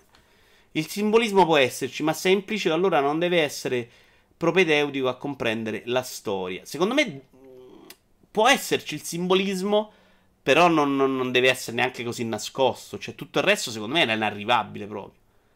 Giorgetti, Vito unica luce in un mondo di tenebra. Il Maria che faceva cascare le palle. Uh, ah, scusate, ero distratto. Quale sarebbe stato il messaggio? Ma c'era tutta una roba sulla depressione, sulla negazione, sulle fasi della, nega- della fase del non della negazione, scusate, del, dell'accettazione della morte, forse. Ma l'ho sentito per sentito dire, non perché l'ho, l'ho visto io. Qui, secondo me, la depressione si capisce giusto alla fine. In un passaggio finale in cui vedi sta ragazza, cominciano a succedere le cose e sta statua che si rompe. Per il resto, va in giro a cercare pallini. Questo è il gioco esteticamente comunque bellissimo. Mi è piaciuto, eh, cioè, mi è comunque piaciucchiato a livello estetico, ma mi sono fatto veramente due palle così per 4 ore di gioco. Io ormai vado solo su IGN perché è più veloce da scrivere nella barra UR. Siegfried ha vinto la pigrizia, hanno vinto i terroristi. Riassumerei che Girls, una Gris, no Girls. Mi viene la depressione a cercare i pallini. Sì, i pallini secondo me sono una roba che non funziona. Ce ne andiamo finalmente a fare i 15. Buonasera, arrivo giusto in tempo per la poesia. Bravo 5.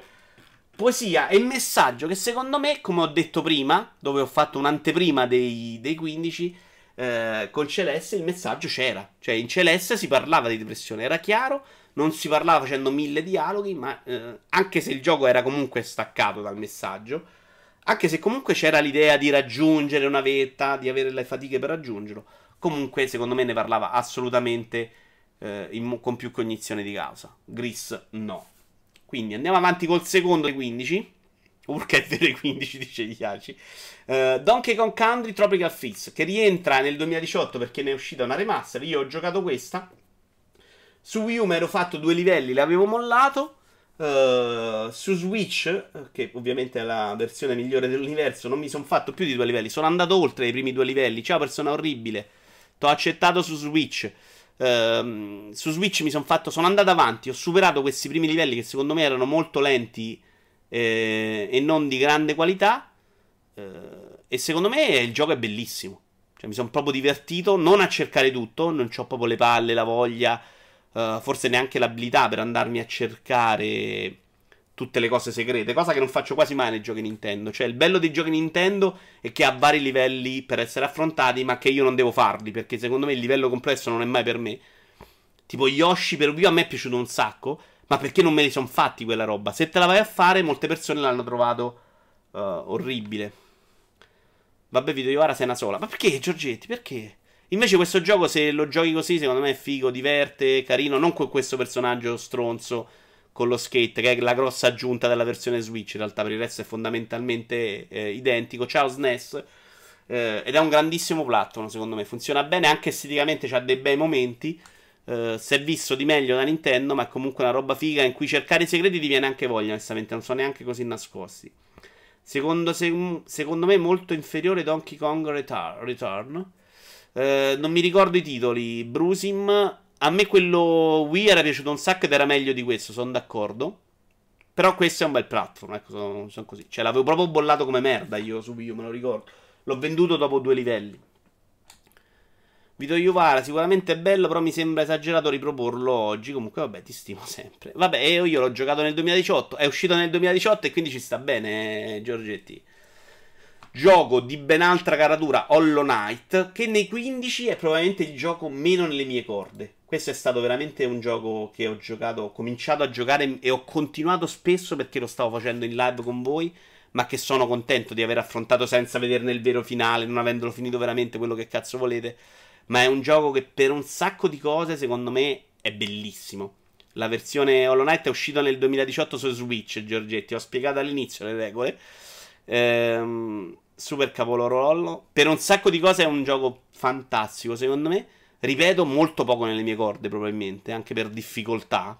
Tra l'altro, secondo me, tra quelli che ho finito, che ripeto sempre, cioè Caped, uh, Celeste, questo era il più complesso, secondo me. C'è un sacco di cose e un paio di nemici che mi hanno veramente sfracassato le palle per difficoltà.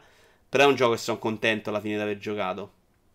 Hollow Knight è una sborata perché avevo paura di prendessimo per il culo. Mm, ma questo è flop top quasi appena appena. No, questo è top 15. E poi il finale era Cerbo. Vincenza Verso da 18. Tanta roba questo gioco, una meraviglia, ripeto, non ancora le mie corde, però secondo me è veramente delizioso per un sacco di cose, costruito bene, perfetto nelle meccaniche. Video Iora, quella volta che sei morto alla, terza fase di un boss. Eh, me lo ricordo, Giorgetti, porca troia. Però quello non era un boss difficilissimo. Eh, I peggiori sono stati le palle rotolanti, le ricordo proprio come la morte nera. Tra l'altro c'è una clip nel filmato con le best clip del 2019 in cui ce l'ho messo. Arriviamo al gioco di auto. Adesso c'è Brusim che muore. Ma il gioco migliore del 2018 che mi ha divertito di più è Wreckfest. Che è stato tirato un po' per i capelli l'ingresso in questa, in questa classifica del 2018. Però ufficialmente il gioco che io avevo da tre anni è uscito nel 2018 su PC. Era stato in early access. Uh, a me ha divertito molto più di Forza Horizon. Cioè, mi sono divertito un sacco in periodo che ho giocato. Lo giocassi su multiplayer, me lo ricordo. Sì, Siegfried lo portai anche in una live su multiplayer, ma io l'ho giocato tutto. Poi quando è uscito dall'Early Access l'hanno, mi hanno cancellato tutti i save e mi hanno fatto rosicare. Ma è un gioco di una bellezza, di un divertimento. Anche l'online, secondo me, divertente. Ci siamo fatti delle risate. Proprio bello. Con la sfida era tantissimo che non giocavo un arcade così bello. Ed è, ed è stata anche una sorpresa. Perché io l'avevo provato tre anni fa, l'ho riprovato due anni fa, l'ho riprovato un anno fa ed era una merda. Anche da vedere. Prima o poi lo compro, dice Antonio. Eh, poi non mi ricordo chi, forse Jim. Mi disse a un certo punto: Guarda, provalo. Che è uscito una nuova rilasa ad aprile, mi pare. Che l'hanno migliorata ed era una ficata. Eh, delizioso, divertente, bella la sfida con un sistema di guida assolutamente tanta tanto divertente, mi è piaciuto tanto. Sento tanta gioia nelle tue parole, eh, ti trovo molto convincente. Grazie, Storm. Cazzo, che bello da vedere. Sì, assolutamente. Poi in realtà, quando è uscito dall'LAZ, secondo me hanno fatto un downgrade. Era una cosa. Era molto meno bello.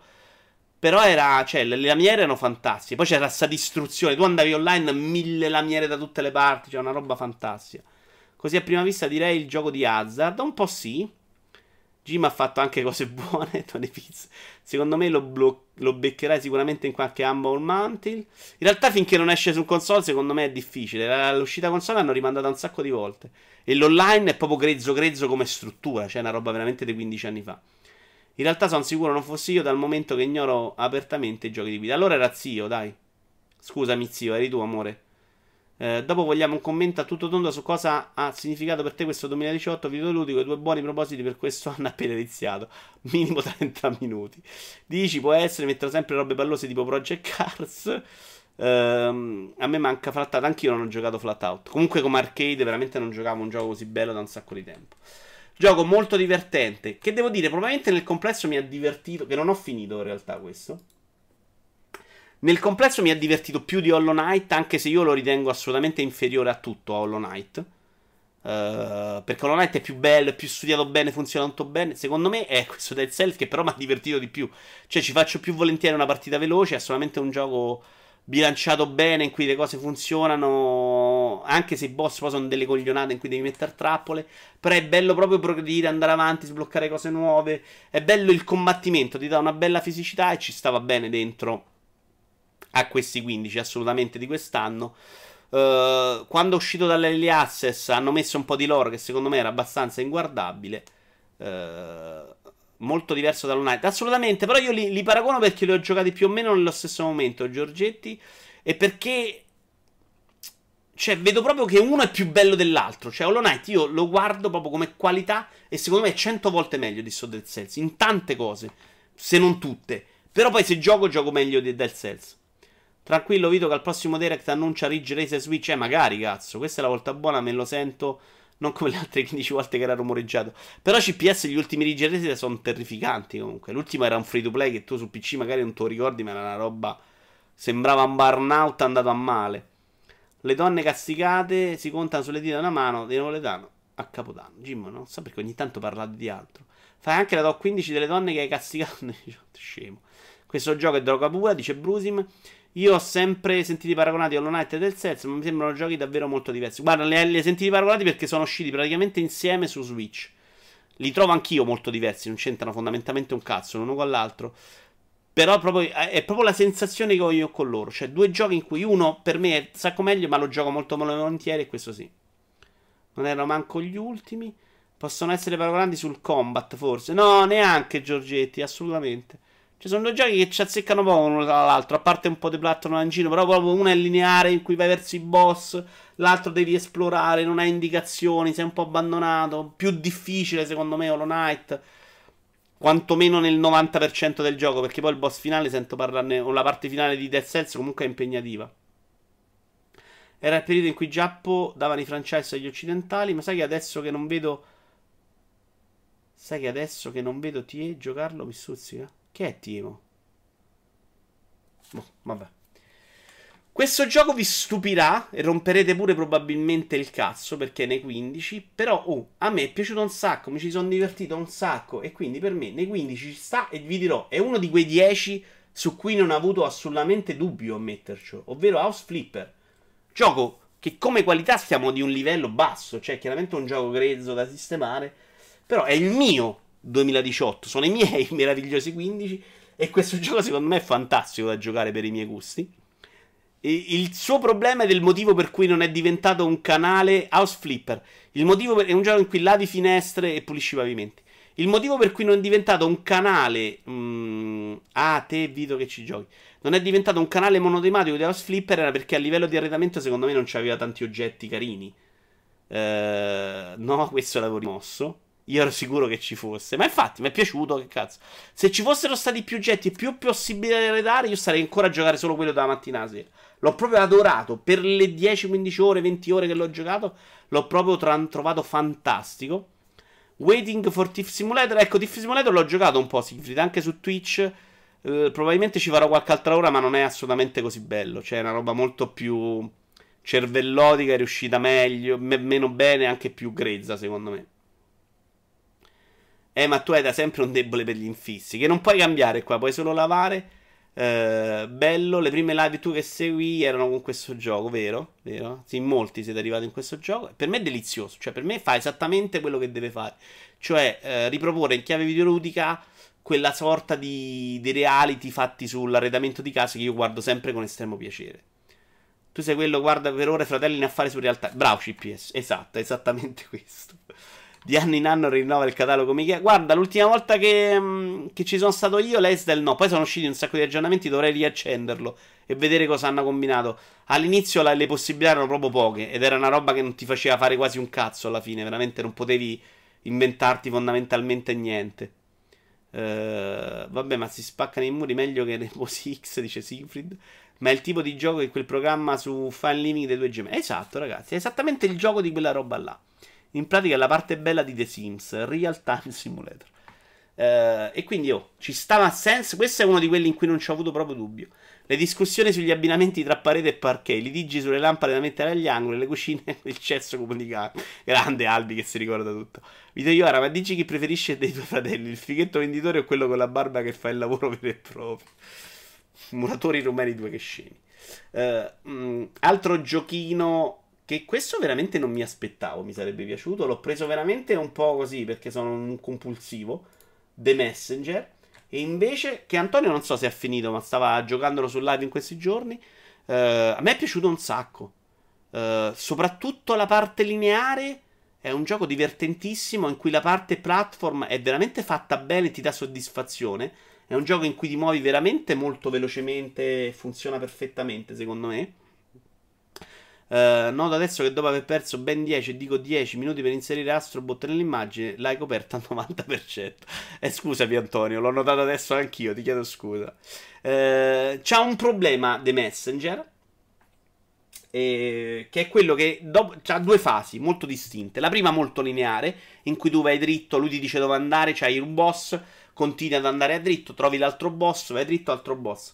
C'è una fase in cui il gioco si apre, diventa molto open, in cui devi andare, ritornare su tutta la mappa, cosa che fai anche in Monster Boy, a cercare delle cose. E lì gli indizi che ti dà, secondo me, sono molto poveri. E io andare in giro così a vuoto come in Hollow Knight mi sarei rotto il cazzo. A quel punto ho preso una guida che mi diceva dove andare, come fare quelle cose. E ho superato quella fase molto larga e sono ritornato alla parte lineare finale.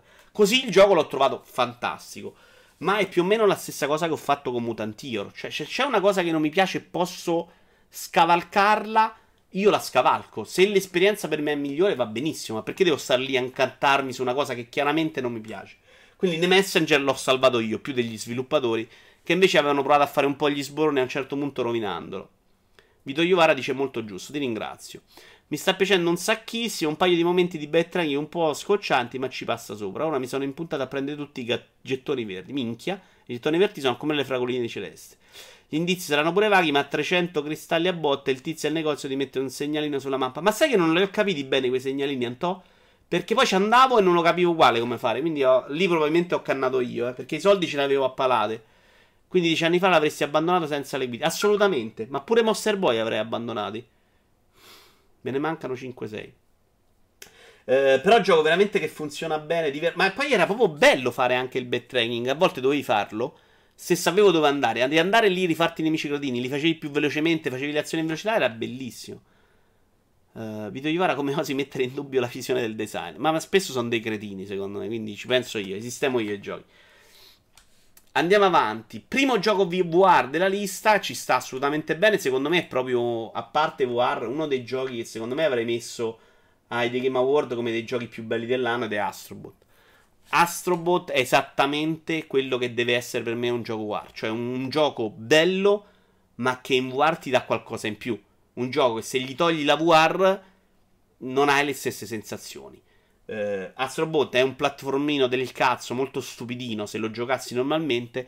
Il fatto che sei lì a cercare robottini che non sono extra, fanno parte proprio dell'esperienza di gioco e, e, insomma servono per sbloccare poi i vari mondi successivi muoverti nello scenario, guardare dietro gli angoli. C'è un level design secondo me spettacoloso, ma anche la varietà che c'è tra un livello e l'altro è assolutamente di grandissimo livello. Non hanno fatto i mondi monotematici come ci si aspetta in questi giochi, ma ogni mondo aveva ogni livello che era per cazzi suoi. Sono 25 livelli, tutti diversi dagli altri o quasi. Ma con delle trovate pensate appositamente per la, per la VR. Vito Iwara, ma tu sarai un platformino scemi. Eh, a livello di platform non è un cazzo di che. Capperi era stasera, eh sì, barba pippa. Eh, c'è un momento in cui l'acqua piano piano sale e ti va a, a superare la faccia, arriva fino agli occhi. Eh, ed è spettacolare secondo me. Cioè, c'è proprio quella sensazione di essere sommerso dall'acqua e quindi un po' di panico. C'è un boss finale che è nell'oceano e tu veramente ti sembra di stare abbandonato nell'universo. Che è una cosa che nella VR non mi era mai capitata, insomma. No, è la prova generale. Perché questo platform 3D in VR è bello e Super Lucky Tail è brutto? Perché Lucky Tail è semplicemente un platform normale. Guarda, l'ho provato pochissimo Super Lucky Tail, eh. mi è sembrato una merda. Uh, ma sembrava semplicemente un platform. Ciao Jedi, ieri parlavamo di room in bottiglie di plastica e tu non c'eri, cazzo. Uh, semplicemente un platform normale riadattato alla VR, non c'è differenza. Questo è proprio un gioco Astrobot costruito per la VR. Cioè, il platform in sé è esattamente come Super Lucky Tail. La differenza è che tu veramente stai lì a, a, a, cercare con la testa, girandoti sotto, guardando, ci sono a un certo punto c'è un cunicolo, devi guardare dentro e, lo, e trovi il robottino dentro. Uh, Super Lucky Tail è brutto anche senza guardare. Lo credo, la sensazione è stato quello. Eh, praticamente ieri nel video di ora commenta discutevamo di Bethesda che ha rilasciato delle bottiglie di rum da 80 dollari in plastica. Teste li colga, esatto. PlayStation War esclusiva, sì. Io ho pagato 40 euro questo gioco. Ho detto a Sailor, mi presti PlayStation War, te lo compro io. E poi te lo ridò. E... e il giorno dopo era 10 euro. Ma il giorno dopo davvero, cioè una roba imbarazzante. Ho rosicato tantissimo. Ed è l'unico grande difetto di Astrobot, secondo me. Anche qui non mi sono messo a cercare tutti i robottini anche se ne devi trovare quasi tutti per andare avanti. Secondo me a cercare tutti i robottini ti fai un torto, perché diventa una roba più faticosa e pesante, devi stare più tempo dentro la VR. E, e leggevo anche un articolo di Kotaku che diceva nel momento in cui ti metti a provare a fare il 100%, probabilmente te lo costi molto meno. Uh, gioco dell'anno, secondo molti, abbiamo Red Dead Redemption 2. Ci ho pensato di non metterlo, devo essere onesto. Perché a me di Red Dead Redemption 2 non è rimasto granché. Non, è non mi ha fatto impazzire la trama. Uh, che ho trovato molto inferiore agli ultimi GTA, ma anche al primo Red Dead. Non, non ho vissuto questo mondo incredibile nel modo in cui ne ho sentito parlare. Rimane un bel gioco, senza dubbio. È una roba che gioco volentieri perché non è faticosa e perché va avanti un po' da sola. Secondo me, tra l'altro, come ho detto più volte, la parte sparacchina in proporzione al tempo in cui è uscito è inferiore persino a Red Dead 1 o a GTA 5 che nel loro tempo non erano eccezionali ma non erano così vecchi. Qui con la mira automatica quantomeno l'ho trovato proprio vecchio e non funzionale. Però sono anche convinto che se ti avessi tolto la mira automatica ne sarebbe uscito un altro gioco che non c'entrava esattamente con l'idea dietro Red Dead 2. Uh, eh, non mi sono affezionato ai personaggi, non mi ha fatto impazzire, quindi ci ho pensato un po' a non metterlo dentro. Però tutto sommato è un gioco che ricorderò, è un gioco a cui ho dedicato tanto tempo.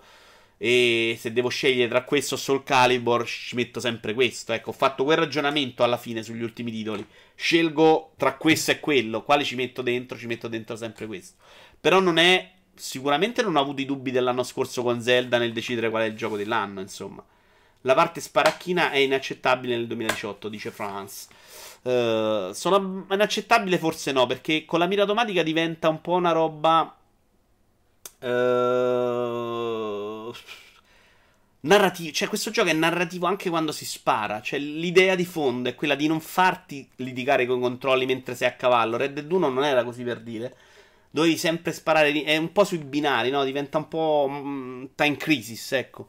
E la loro idea, secondo me, di fondo è quella. Questo gioco è narrativo quando monti a cavallo, quando ci cammini. Non è mai gioco, è sempre narrazione. Uh, ti direi che non capisci un cazzo, ma visto che rispetto il tuo punto di vista, dico che non capisci un cazzo. Grazie. Uh, però scusami, ho detto neanche che è un brutto gioco, non puoi dire non capisci un cazzo, se no non capisci un cazzo tu. Ho detto che non è, stato nel, non è entrato nel mio cuore hai applicato la, la, teoria degli scontri diretti. Esatto, 5, che è un po' una teoria che ho provato a spingere per un sacco di anni. Ti ringrazio di averlo ricordato. A questo punto non lo mettevi in top, facevi anche la parte dell'anarchio. Ecco, Sigfrid, invece ho avuto proprio la sensazione opposta. Di... Non, se non ce lo metto mi rompete il cazzo che voglio fare quello sborone, invece no. Alla fine ho detto, tra Soul Calibur 6 e questo, quale ci metto? Ci metto questo. E ha vinto quello. Ma non vado sull'idea di fare il finale, il fenomeno, onestamente, no, non è da me. Però l'ho giocato e non, non mi ha emozionato. Tutto qua. Dopo Zelda si gioca e voglia fare i monti giganti, c'è con il milione di robe da fare. Tirare di nuovo fuori un open world divertente da giocare sarà un'impresa che levati. Però sai, Albi, no, secondo me sono proprio due giochi che vanno in direzioni opposte. Cioè, Zelda è narrazione, cioè Zelda è gameplay anche quando ti sposti, anche quando eh, ti muovi da... Uh, da una parte all'altra, no? Quello è gameplay, tu devi decidere come ci arrivo, prendo il cavallo, vado con la cosa in aria, la scavalco, mi prendo la tuta perché è ghiaccio, cioè Zelda è sempre gameplay. Vuoto, ma è sempre gioco. Uh, Red Dead, anche quando monti a cavallo e vai in giro, quando spari, oh e Yaci, grazie mille, madonna. Uh, Red Dead è sempre narrazione, anche quando spari. In realtà lui vuole fare un'altra cosa, cioè vuole raccontarti il momento in cui il personaggio stava sparando. Quindi li trovo proprio agli estremi, non riesco neanche proprio a paragonarli come giochi. Personalmente, Zelda è una roba che mi fa esplodere il cervello, questa è una roba che mi è passata liscia, ok, giocata, archiviata, a posto così. Se lo avessi lasciato fuori, tanto ti avrei detto che eri passato al contrario. Bravo, Jim. Stai mettendo le mani avanti, non mi freghi, dice zio. E Jedi, grazie mille. Dieci mesi consecutivi, grandissimo. Sta facendo l'imitazione di Renzi Shisham. Hai mai visto parlare seriamente per così tanto tempo ed inizia ad avere paura? Beh, dai, un'ora e 52, neanche tanto. Sì, però Zelda ti ha lasciato qualcosa proprio per quello. Red Dead ti spara in faccia una cornice strabiliante, ma sono cose che non, mar- che non marchiamano. Uè, Storm, grazie mille anche a te. Albi, io sono d'accordo. Cioè, per me sono proprio due esperienze in cui so benissimo qual è quella che preferisco. Cioè, a me preferisco molto quello che ha fatto Zelda e meno quello che fa qua. Ed è strano perché a me i giochi Rockstar piacciono comunque molto per le storie. Qual è il problema fondamentale? Che Red Dead 1 ci ha avuto un momento finale che mi ha, mi ha, proprio sconvolto più o meno il gioco. Mi è piaciuta un sacco la, la parte narrativa. Sono montato a cavallo, sono andato verso il tizio che aveva fatto quello che aveva fatto e gli volevo rompere il culo. Ed era una roba che mi aveva proprio preso personalmente della storia. Se la storia, come in questo caso, non mi ha colpito, il cattivo. Bello, raccontato bene, belli filmati, però sì, l'ho visto nei film. Cioè, è il livello film, non è una roba che. Per il fatto di averlo giocato come in GTA 4 cambia completamente le dinamiche. No, GTA 4 mi fa il film, è una storiella. Mi fai giocare, mi fai succedere quella cosa a mio cugino o alla mia fidanzata dopo che io ci sono andato a giocare a freccette. Hai realizzato una cosa completamente diversa. Hai preferito Zelda ma non hai trovato la Master Sword. Che palle, zio. Secondo gioco VR di giornata e quindi oh, per me Red Dead non è un gioco della vita, non è uno, cioè, un gioco che metto tra questo Red Dead, il primo sì onestamente. Però è chiaramente un bel gioco ed è un gioco che in alcuni momenti ti, ti regala qualcosa. Esteticamente è probabilmente la cosa più bella che ho visto negli ultimi anni. Meglio di tutto di God of War, meglio di, di tanta altra roba. D'accordo, mi sono tirato due coglioni immensi verso la fine, dice Iti. Ma anche all'inizio me l'hai presentato come una roba insopportabile. Finita sta cosa vai a cercare la Master Sword Live. In realtà Zelda ho provato a portarvelo col DLC, non, vi, non lo siete cagato. Secondo gioco War, ovviamente Beat Saber. Tra l'altro oggi stavo vedendo un filmato in cui mh, mm, con una mod hanno trasformato la spada, cioè quella a una mano con... come si chiama la spada, quello del tizio di Star Wars con le due punte? Ovviamente adesso non mi viene. Che è un'altra figata. Cioè questo gioco è bellissimo da giocare. Eh, l'ho rigiocato l'altro giorno con tutte le custom song e da domani vorrei giocarlo un'oretta al giorno per, uh, per fare un po' di Game of Kilos. Darth Maul, grazie Pada. Eh, ed è una roba secondo me splendida. Un'altra di quelle cose in cui deve fare la VR. Che se togli la VR è un gioco che non funziona. Con la VR è un gioco divertentissimo, faticoso, porca troia, però assolutamente di grande qualità. Dai, ammettiamo, su Calibur 6 non aveva i testicoli di cavallo. Uh, non è vero, è che avevi appena iniziato su Twitch e ce lo guardavamo in pochi. Zelda e vita, possibile. Però sai che il DLC no, probabilmente io mi sono fatto una teoria su Zelda su Twitch. È che la gente voleva giocarlo e non voleva vederlo, pensa. Perché andava comunque sotto alle altre cose che facevo. Comunque, il suo gioco non è che ce ne vuoi parlare tanto, è sta roba. Prendi e tagli i cubi. Però, oh, veramente, c'è una cosa molto bella quando parlo di Bissabe. La differenza tra come ti senti tu quando giochi e come sei tu realmente quando ti vedi. Tu sei lì e sembri veramente una ballerina di flamenco eccezionale, leggiadro. Ti vai a vedere il video e sei un ciccione eh, disarticolato che si muove malissimo. Però molto molto divertente. Poi con tutte le canzoni libere, veramente una figata. Um, qualcosina possono sistemarla secondo me perché le canzoni di base sono poche però sono quelle pure costruite meglio e si vede che c'è dentro del design insomma le canzoni custom sono spesso un po' minchionissime sono così teneri si tagliano un grissino a Guitariro è Guitariro figo è Guitariro, cioè quella roba là che improvvisamente ti senti qualcosa che non sei. Pure a Guitariro la prima volta ti sentivi un chitarrista, ma non è mai stato un chitarrista. Dai, da domani ricominci Breath of the Wild. Video ora, sono d'accordo, Zelda si gioca, non è uno di quei giochi che se li guardi su YouTube è uguale. Vero, vero, vero, vero, vero, vero. Arriviamo a quello che per su Attocast ho definito uh, il gioco dell'anno. Qualcuno adesso obietterà che io non l'ho finito, l'ho finito poco vaffanculo Jim, ma anche Tony. Ok. Che però mi sono riproposto di ricominciarlo perché c'è stato un problema. Eh, Return of Obradin.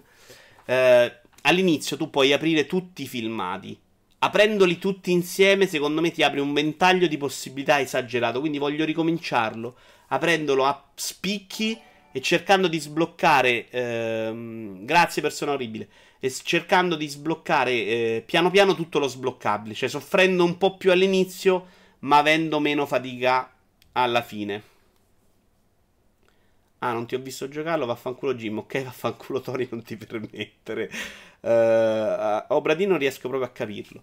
A livello di meccaniche, però, secondo me è solamente una meraviglia. È proprio il gioco investigativo dei miei sogni. Funziona perfettamente mi sono sentito uno stronzo quando sono andato a guardare alcune soluzioni perché veramente c'erano tutti i modi per raggiungerlo dentro e c'è proprio la sensazione di essere davanti a un meccanismo perfetto, rodato, studiato in cui a volte la parola, a volte quello che è successo nell'altro filmato, a volte un cappello, una scarpa, un rumore può darti la possibilità di arrivare a conclusione. No, aprire tutti i filmati è il modo migliore per giocarlo, tanto devi rivederli più più volte per forza. Però sai Antonio che lui quando apri un filmato ti dice questo puoi risolverlo e questo no. Quindi se mano a mano ti togli i vari indizi, puoi già arrivare a delle conclusioni e quindi mano a mano secondo me sbloccarlo pian piano. Finito in due pomeriggi, Brusim. Io ho superato le ore che dite voi per finirlo e sono arrivato a 33 o 36 mi pare su 60, quindi una pippa. Però tanti c'ero arrivato molto vicino. Ha trovato 10 persone su 60 e nemmeno la Master War, non ne puoi parlare con cognizione. Vaffanculo zio, non l'ho detto, vero? Tony dice che mi complico la vita. Ok, vabbè, comunque se esce una versione Switch oppure tra un anno me lo rigioco. Sto aspettando di dimenticare tutto in modo da avere la testa proprio cancellata per rigiocarlo. Ma è tipo Restory, non so davvero nulla di questo gioco, mi sto tenendo volutamente all'oscuro. Assolutamente no, zio. Restory tu guardi dei... Oddio, tu guardi dei filmati da quello poi capite delle cose. Qui veramente c'è un meccanismo molto più ludico, secondo me, in cui... Di qualcosa a Cippi. Ah, vabbè, Cippi ha detto che ti si può mandare Cippi a chi? Oh, chi ti ha dato il permesso? Ah, è vero, l'ha dato solo a chi? A, a Giorgetti. Ma perché mi confondi sempre con Sio? Perché l'ho confuso con Sio? Perché sei due rompicoglioni fondamentalmente, però. Citando un saggio dei nostri tempi, cioè a me è un incrocio tra Cluedo e il Sudoku, ma con le persone morte al posto dei numeri. Uh, un po' ci azzecca quelle story, però. Eh? È, ora che mi ci fai pensare, non è esattamente lontanissimo. Paper Please è veramente un capolavoro imperdibile. Sì, a me è piaciuto un sacco. Però anche, a me piacciono anche un sacco i giochi di lavorare. E Paper Please è un gioco di lavorare, fondamentalmente. E anche quello mi era piaciuto tanto, ma poi c'è un gioco di lavorare con dietro una bellissima narrativa, secondo me, in cui racconta questa storia, in cui succedono cose, in cui le tue decisioni si riflettono sulla, sulla trama e quindi tanta roba. Questo non c'entra niente con Paper Peace, però è veramente una di quelle robe che le guardi e dici, cazzo, questo è un fenomeno, complimenti. Bello da vedere, poi funziona tutto bene. C'è questa roba di, di non poter accedere ai filmati da menu che un po' ti rompe i coglioni, però quando qualcuno mi ha detto, mi pare su TFP Forum, che questo è stato fatto per farti girare la nave, fartela guardare, farti capire anche i movimenti dei personaggi all'interno di quello che succede, no? Perché tu hai delle cose che non sai esattamente la sequenza. E anche quello secondo me ti, ti aiuta. Un, assolutamente un capolavoro. Potevano usare uno stile grafico un po' meno ricercato, forse. Beh, a me è piaciuto, però non l'ho trovato fastidioso. Cioè, insomma, non, non lo considero un difetto. Secondo me è assolutamente bello. Andiamo avanti. Ecco, questo è un altro gioco che ce lo metto perché oh, sono arrivato a un finale una volta, ma l'ho giocato poco. Poteva stare non nei 15 perché, oh, cioè, veramente devo giocarlo ancora tantissimo. È un gioco ancora meraviglioso in cui con veramente poche regole. Poche regole. Sai, tu sei questa griglia in cui fai. Devi muoverti e devi sconfiggere gli avversari. Ma veramente tu muovi tre personaggi. Non hai tante cose. Eh, scusate, into the breach da tenere a mente. Cioè, quello che fa lo fa veramente in un modo semplice. Cioè, le spiegazioni sono banali del suo gioco. È un gioco semplice da spiegare, ti, in come ti spiega le meccaniche. Però poi le variabili in campo sono veramente una miriade. Tutto può andare a puttane in un turno. Uh, c'è una bellissima cosa che è quella di farti annullare un turno nel, ah, per ogni match, diciamo, per ogni scontro, che è comunque una roba che ti aiuta e ti permette di non fare vaccate hai la proiezione di quello che fanno i nemici, quindi ti permette di muoverti molto in anticipo sulle loro azioni. È una roba semplice, perfetta, ma che puoi veramente giocarlo per 800 ore senza annoiarti. Ecco, io me lo sono lasciato dopo averlo finito la prima volta. Sono arrivato a, a un primo filmato, uh, a un primo finale. Mi sono detto poi me lo rigioco portatile quando mi capita. Non mi è più ricapitato, ma lo rigiocherò sicuramente. Cioè, assolutamente fantastico. Lo stile è clamoroso per me, parliamo di ritorno a Provadin e pe... Poppa aveva detto da subito che voleva fare un gioco che si facesse ai giochi Macintosh di una volta. Consigliato anche chi non è grande fan del genere finché è sconto su Switch. Uh, sì, assolutamente Storm. Io non sono un grande fan del genere, ma questo è meraviglioso, è semplice, funziona bene. Non è XCOM, ecco. XCOM magari io faccio fatica a giocarlo. Uh, questo le regole non sono complicatissime, è assolutamente un gioco alla portata. Cioè, come, come meccanismo. Poi vincere non è facile un cazzo e basta sbagliare un turno, mandi a puttane una partita che ti stai portando da giorni e fai morire i personaggi che magari ti porti appresso da tre partite. Cioè, veramente è un gioco punitivo. Però quello che, che, che si porta è, cioè, non è complicatissimo, cioè, ci arrivi facile. È come giocare a scacchi. È bravo, sì, mi sembra buona un buon esempio. Devi prendere le azioni future del nemico ed agire di conseguenza. Di solito i cantanti partono indie e muoiono commerciali. Tito Iovara è nato commerciale e si è convertito all'indie. Un po' vero, persona orribile. Ne abbiamo parlato spesso quest'anno. Mi, state, mi sto rovinando.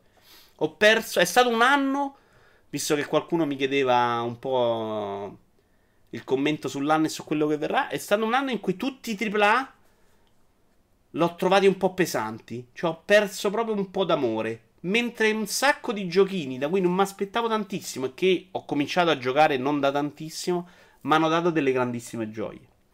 God of War è probabilmente il AAA che mm, no, non è vero, ma è uno, mi è piaciuto come Red Dead fondamentalmente.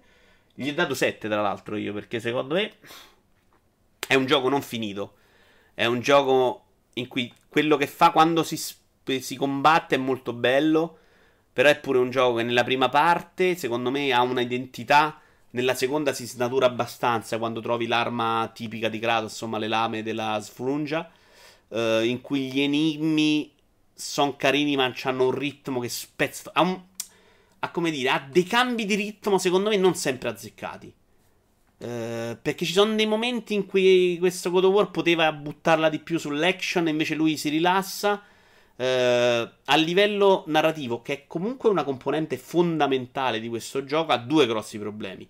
Il passaggio terrificante del figlio, in cui poi ti hanno spiegato che manca un pezzo di gioco. Uh, ma sbaglio, questo video graficamente è bruttino. No, il gioco è bellino. Non eccezionale, non è una roba che ti toglie il fiato, però è bellino. Stavo dicendo, c'è un passaggio del figlio che, che cambia completamente, secondo me, in modo sbagliato, perché manca proprio delle ore di gioco che si vede proprio che hanno segato. E poi quando sono andato a controllare, sì, le avevano segate. E, e, poi manca il gioco, cioè manca proprio la storia. Cioè loro hanno fatto un gioco, sono arrivati a un punto, hanno detto ok, facciamo uscire il primo e poi ce ne facciamo altri 12. Perché fondamentalmente in questo primo God of War succede pochino. Tutto quello che deve succedere deve succedere in futuro. E questo secondo me è un limite in un gioco in cui la storia ha un ruolo così importante. Cioè questo gioco per tanti momenti non è un action. Uh, è molto, secondo me, più interessante la parte delle storie non rene che ti vengono raccontate o attraverso gli armadi o attraverso la testa che ti porti nei pantaloni, insomma, che sono carine. Eh, a livello di design capisco perché abbia fatto bagnare un sacco di gente, perché c'è le, questo che parla, poi si ferma quando fai altre cose. Non è veramente un open world e per questo mi è piaciuto anche molto, perché è un gioco comunque molto chiuso, molto lineare, con delle aree simpatiche in cui fai altri enigmi mi piace meno che mi ci fai arrivare in certe zone sto lì un'ora e venti a cercare di risolvere un enigma e in realtà non potevo risolverlo. La testa nei pantaloni ce l'abbiamo tutti.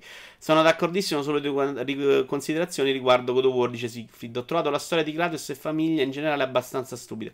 E poi la telecamera fa schifo. Beh, io quella l'ho sofferta meno, così dicono. I triplati oggi sono per la maggior parte fatti per piacere, non per realizzare un'idea di design che nasce da un'intuizione creativa. È un po', un po' God of War secondo me va in quella direzione, però non era un gioco facile da realizzare, soprattutto considerando i fan vecchi di God of War. Quindi un po' di coraggio ci voleva a sto gioco.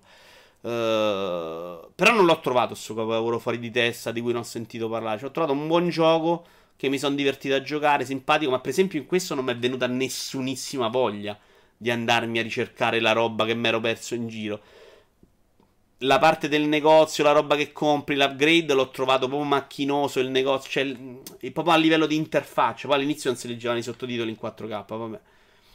Però nel complesso è sicuramente un ottimo gioco. E devo dire che la parte questa con l'ascia mi è piaciuta molto di più della parte successiva, in cui fondamentalmente diventa God of War. E lì secondo me si snatura abbastanza e diventa un'altra cosa. E poi c'è sto, sto cazzo di ritmo che poi a un certo punto si impenna, stai lì tutto infogliato, boom ribasso. Poi risali piano piano, arrivi al momento topico, boom, ricaduto a terra. E scontri con i boss, secondo me, inguardabili. Quelli assolutamente bruttissimi. Secondo gioco dell'anno, visto possiamo fare una top 3, no, no, no, il terzo non so che scegliere, onestamente. Vediamo un po'. Il terzo... Il terzo possiamo metterci Into the Breach. Terzo Into the Breach, primo Obradin, secondo Monster Boy e The Carson Kingdom. Gioco bellissimo. Um, è un gioco veramente fantastico. Ci siamo fatti una bella live sul finale alle, so, alle 2 di mattina, non mi ricordo. Beh, ti vengo a trovare a casa fatto di sangue. Gioco meraviglioso. Onestamente molto diverso da Wonder Boy. Eh, di cui secondo me non raggiunge la vetta artistica. Assolutamente più bello Wonder Boy. Anche se questo non è brutto poi, tutto sommato. Ed è un gioco che sposta completamente l'attenzione di Wonder Boy. Mentre Wonder Boy è un gioco di combattimento, fondamentalmente, in cui vai a raggiung- raggiungi dei posti, ma è molto lineare. Cioè, Wonder Boy è un altro di quelli che ho dovuto giocare con una guida per capire dove andare tra una sessione e l'altra.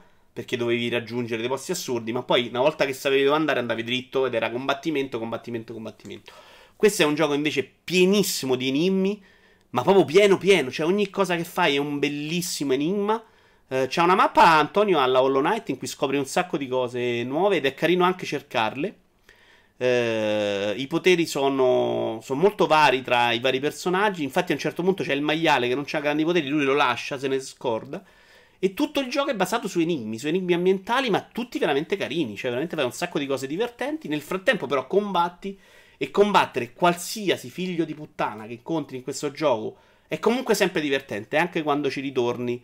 Ehm, ci ritorni poi. Ci devi tornare per forza varie volte. Fai backtracking. Uh, scontri con boss divertenti, anche se non impegnativi, meno impegnativi del gioco, perché poi nei, negli scontri col boss spesso ti aiuta, ti manda dei cuori dall'alto. Comunque scontri sempre molto interessanti. Una cosa mi ha fatto incazzare di questo gioco è che a un certo punto tu sei nella zona finale c'è una parete scura. Tu non sai niente, non c'è nessuno che parla con te. Questa parete scura si può distruggere solo se c'hai la spada dorata. Per me era impossibile scoprirla nel gioco, a meno che io non mi sia perso qualcosa. Eh, e infatti l'ho scoperto con una guida perché dico, mamma, dove cazzo vado? Non riuscivo, sono stato lì otto ore a cercare di capire come andare avanti. E ho scoperto che serviva la spada dorata. A quel punto mi sono guardato questa guida che mi diceva dove trovare i vari pezzi della spada dorata, che era essenziale per andare avanti, non facoltativa.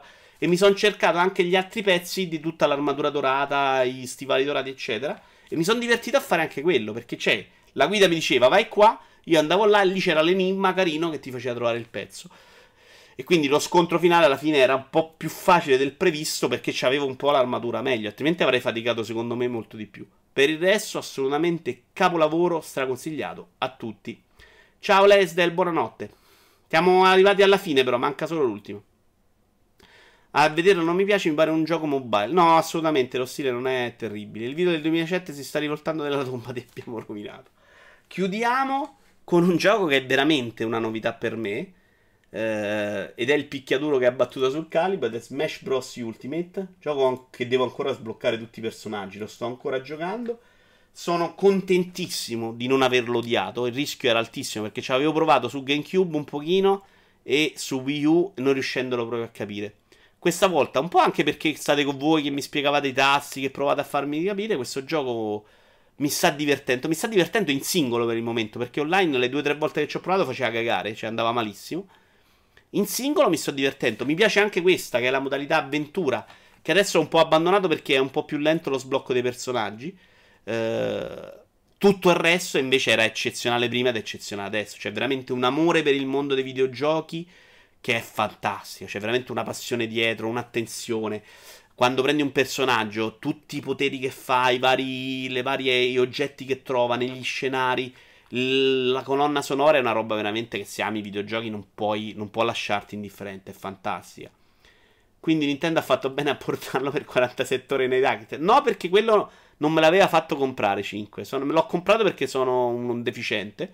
Però sono contento di averlo fatto. Ma è giocabile anche in modalità portatile? Mm, io l'ho giocato un po' in modalità portatile. Si vede un po' pochino, ma io sono mezzo cieco. Uh, però sì, secondo me si gioca. Non si gioca troppo diversamente dal pad eh, è un po' la visuale, c'è talmente tanta roba da vedere su schermo che sullo schermo piccolo qualcosina te la perdi. Per un super nubo come me lo consigli Smash. Hank, eh, devi farti spiegare le meccaniche, però sì, non è un gioco difficile. Anche la campagna, la campagna è un po' più tosta, però poi devo capire anche bene quanto eh, gli aiuti contino. Per finire la storia così, secondo me si gioca senza problemi, insomma. Provai Smash su 3DS venduto subito, dice Giorgetti. Vi devo arrivare a mettere il primo passo per no. Non penso si possa guarire dall'essere deficienti. Grazie, G- eh, Jim. Va che ti vedo su Smash, vuoi giocare? Spawn. Uh, Hank, solo se vai nel nostro Discord e ti organizzi con i intendari della nostra splendida community. Assolutamente, Hank. Noi se lo giochiamo insieme, lo giochiamo con qualcuno più forte, qualcuno più sega. E giocarlo con loro sicuramente mi ha aiutato a superare la prima fase, che è un po' stronza adesso gioco. Onestamente, perché non capisci proprio come va giocato. Uh, una volta che l'hai capito, ecco, quello scenario di prima, quello che cadi nell'acqua, per esempio, io l'avrei buttato il gioco. Cioè, lì cado continuamente e butto il gioco. Giocare solo in singolo, se riesci a capire come funziona, sì, assolutamente è un gioco bello in singolo. E a differenza di Mario Tennis, c'ha una bellissima campagna. Ecco, sono stato lì indeciso tra scegliere questo e sul Calibur. Tanto alla fine ho scelto questo per, per tutto il contorno, che secondo me è meraviglioso. Gimilione video grafica, vi ho dato anche la guida. Detto questo, signori, abbiamo finito questa puntata. Io spero che quest'anno sarà altrettanto divertente con voi. Uh, insomma, mi avete insultato poco per i 15. Dai, su House Flipper e su Forza Horizon 4. Meno male avevo anticipato Forza Horizon. Speravo, credevo peggio. tutto sommato ci stavate dentro, ma poi chi è stato qui su Twitch con me, bene o male, conosceva i miei gusti. Vi ringrazio tanto, ci si vede in questi giorni, buon 2019, eh, c'è tanta roba da vedere giocare insieme, anche con voi, a quanto pare, ormai sono diventato un giocatore professionista online. Ciao belli, buonanotte, Iaci, grazie a te cazzo, grazie, grazissimo. Ciao belli, buonanotte.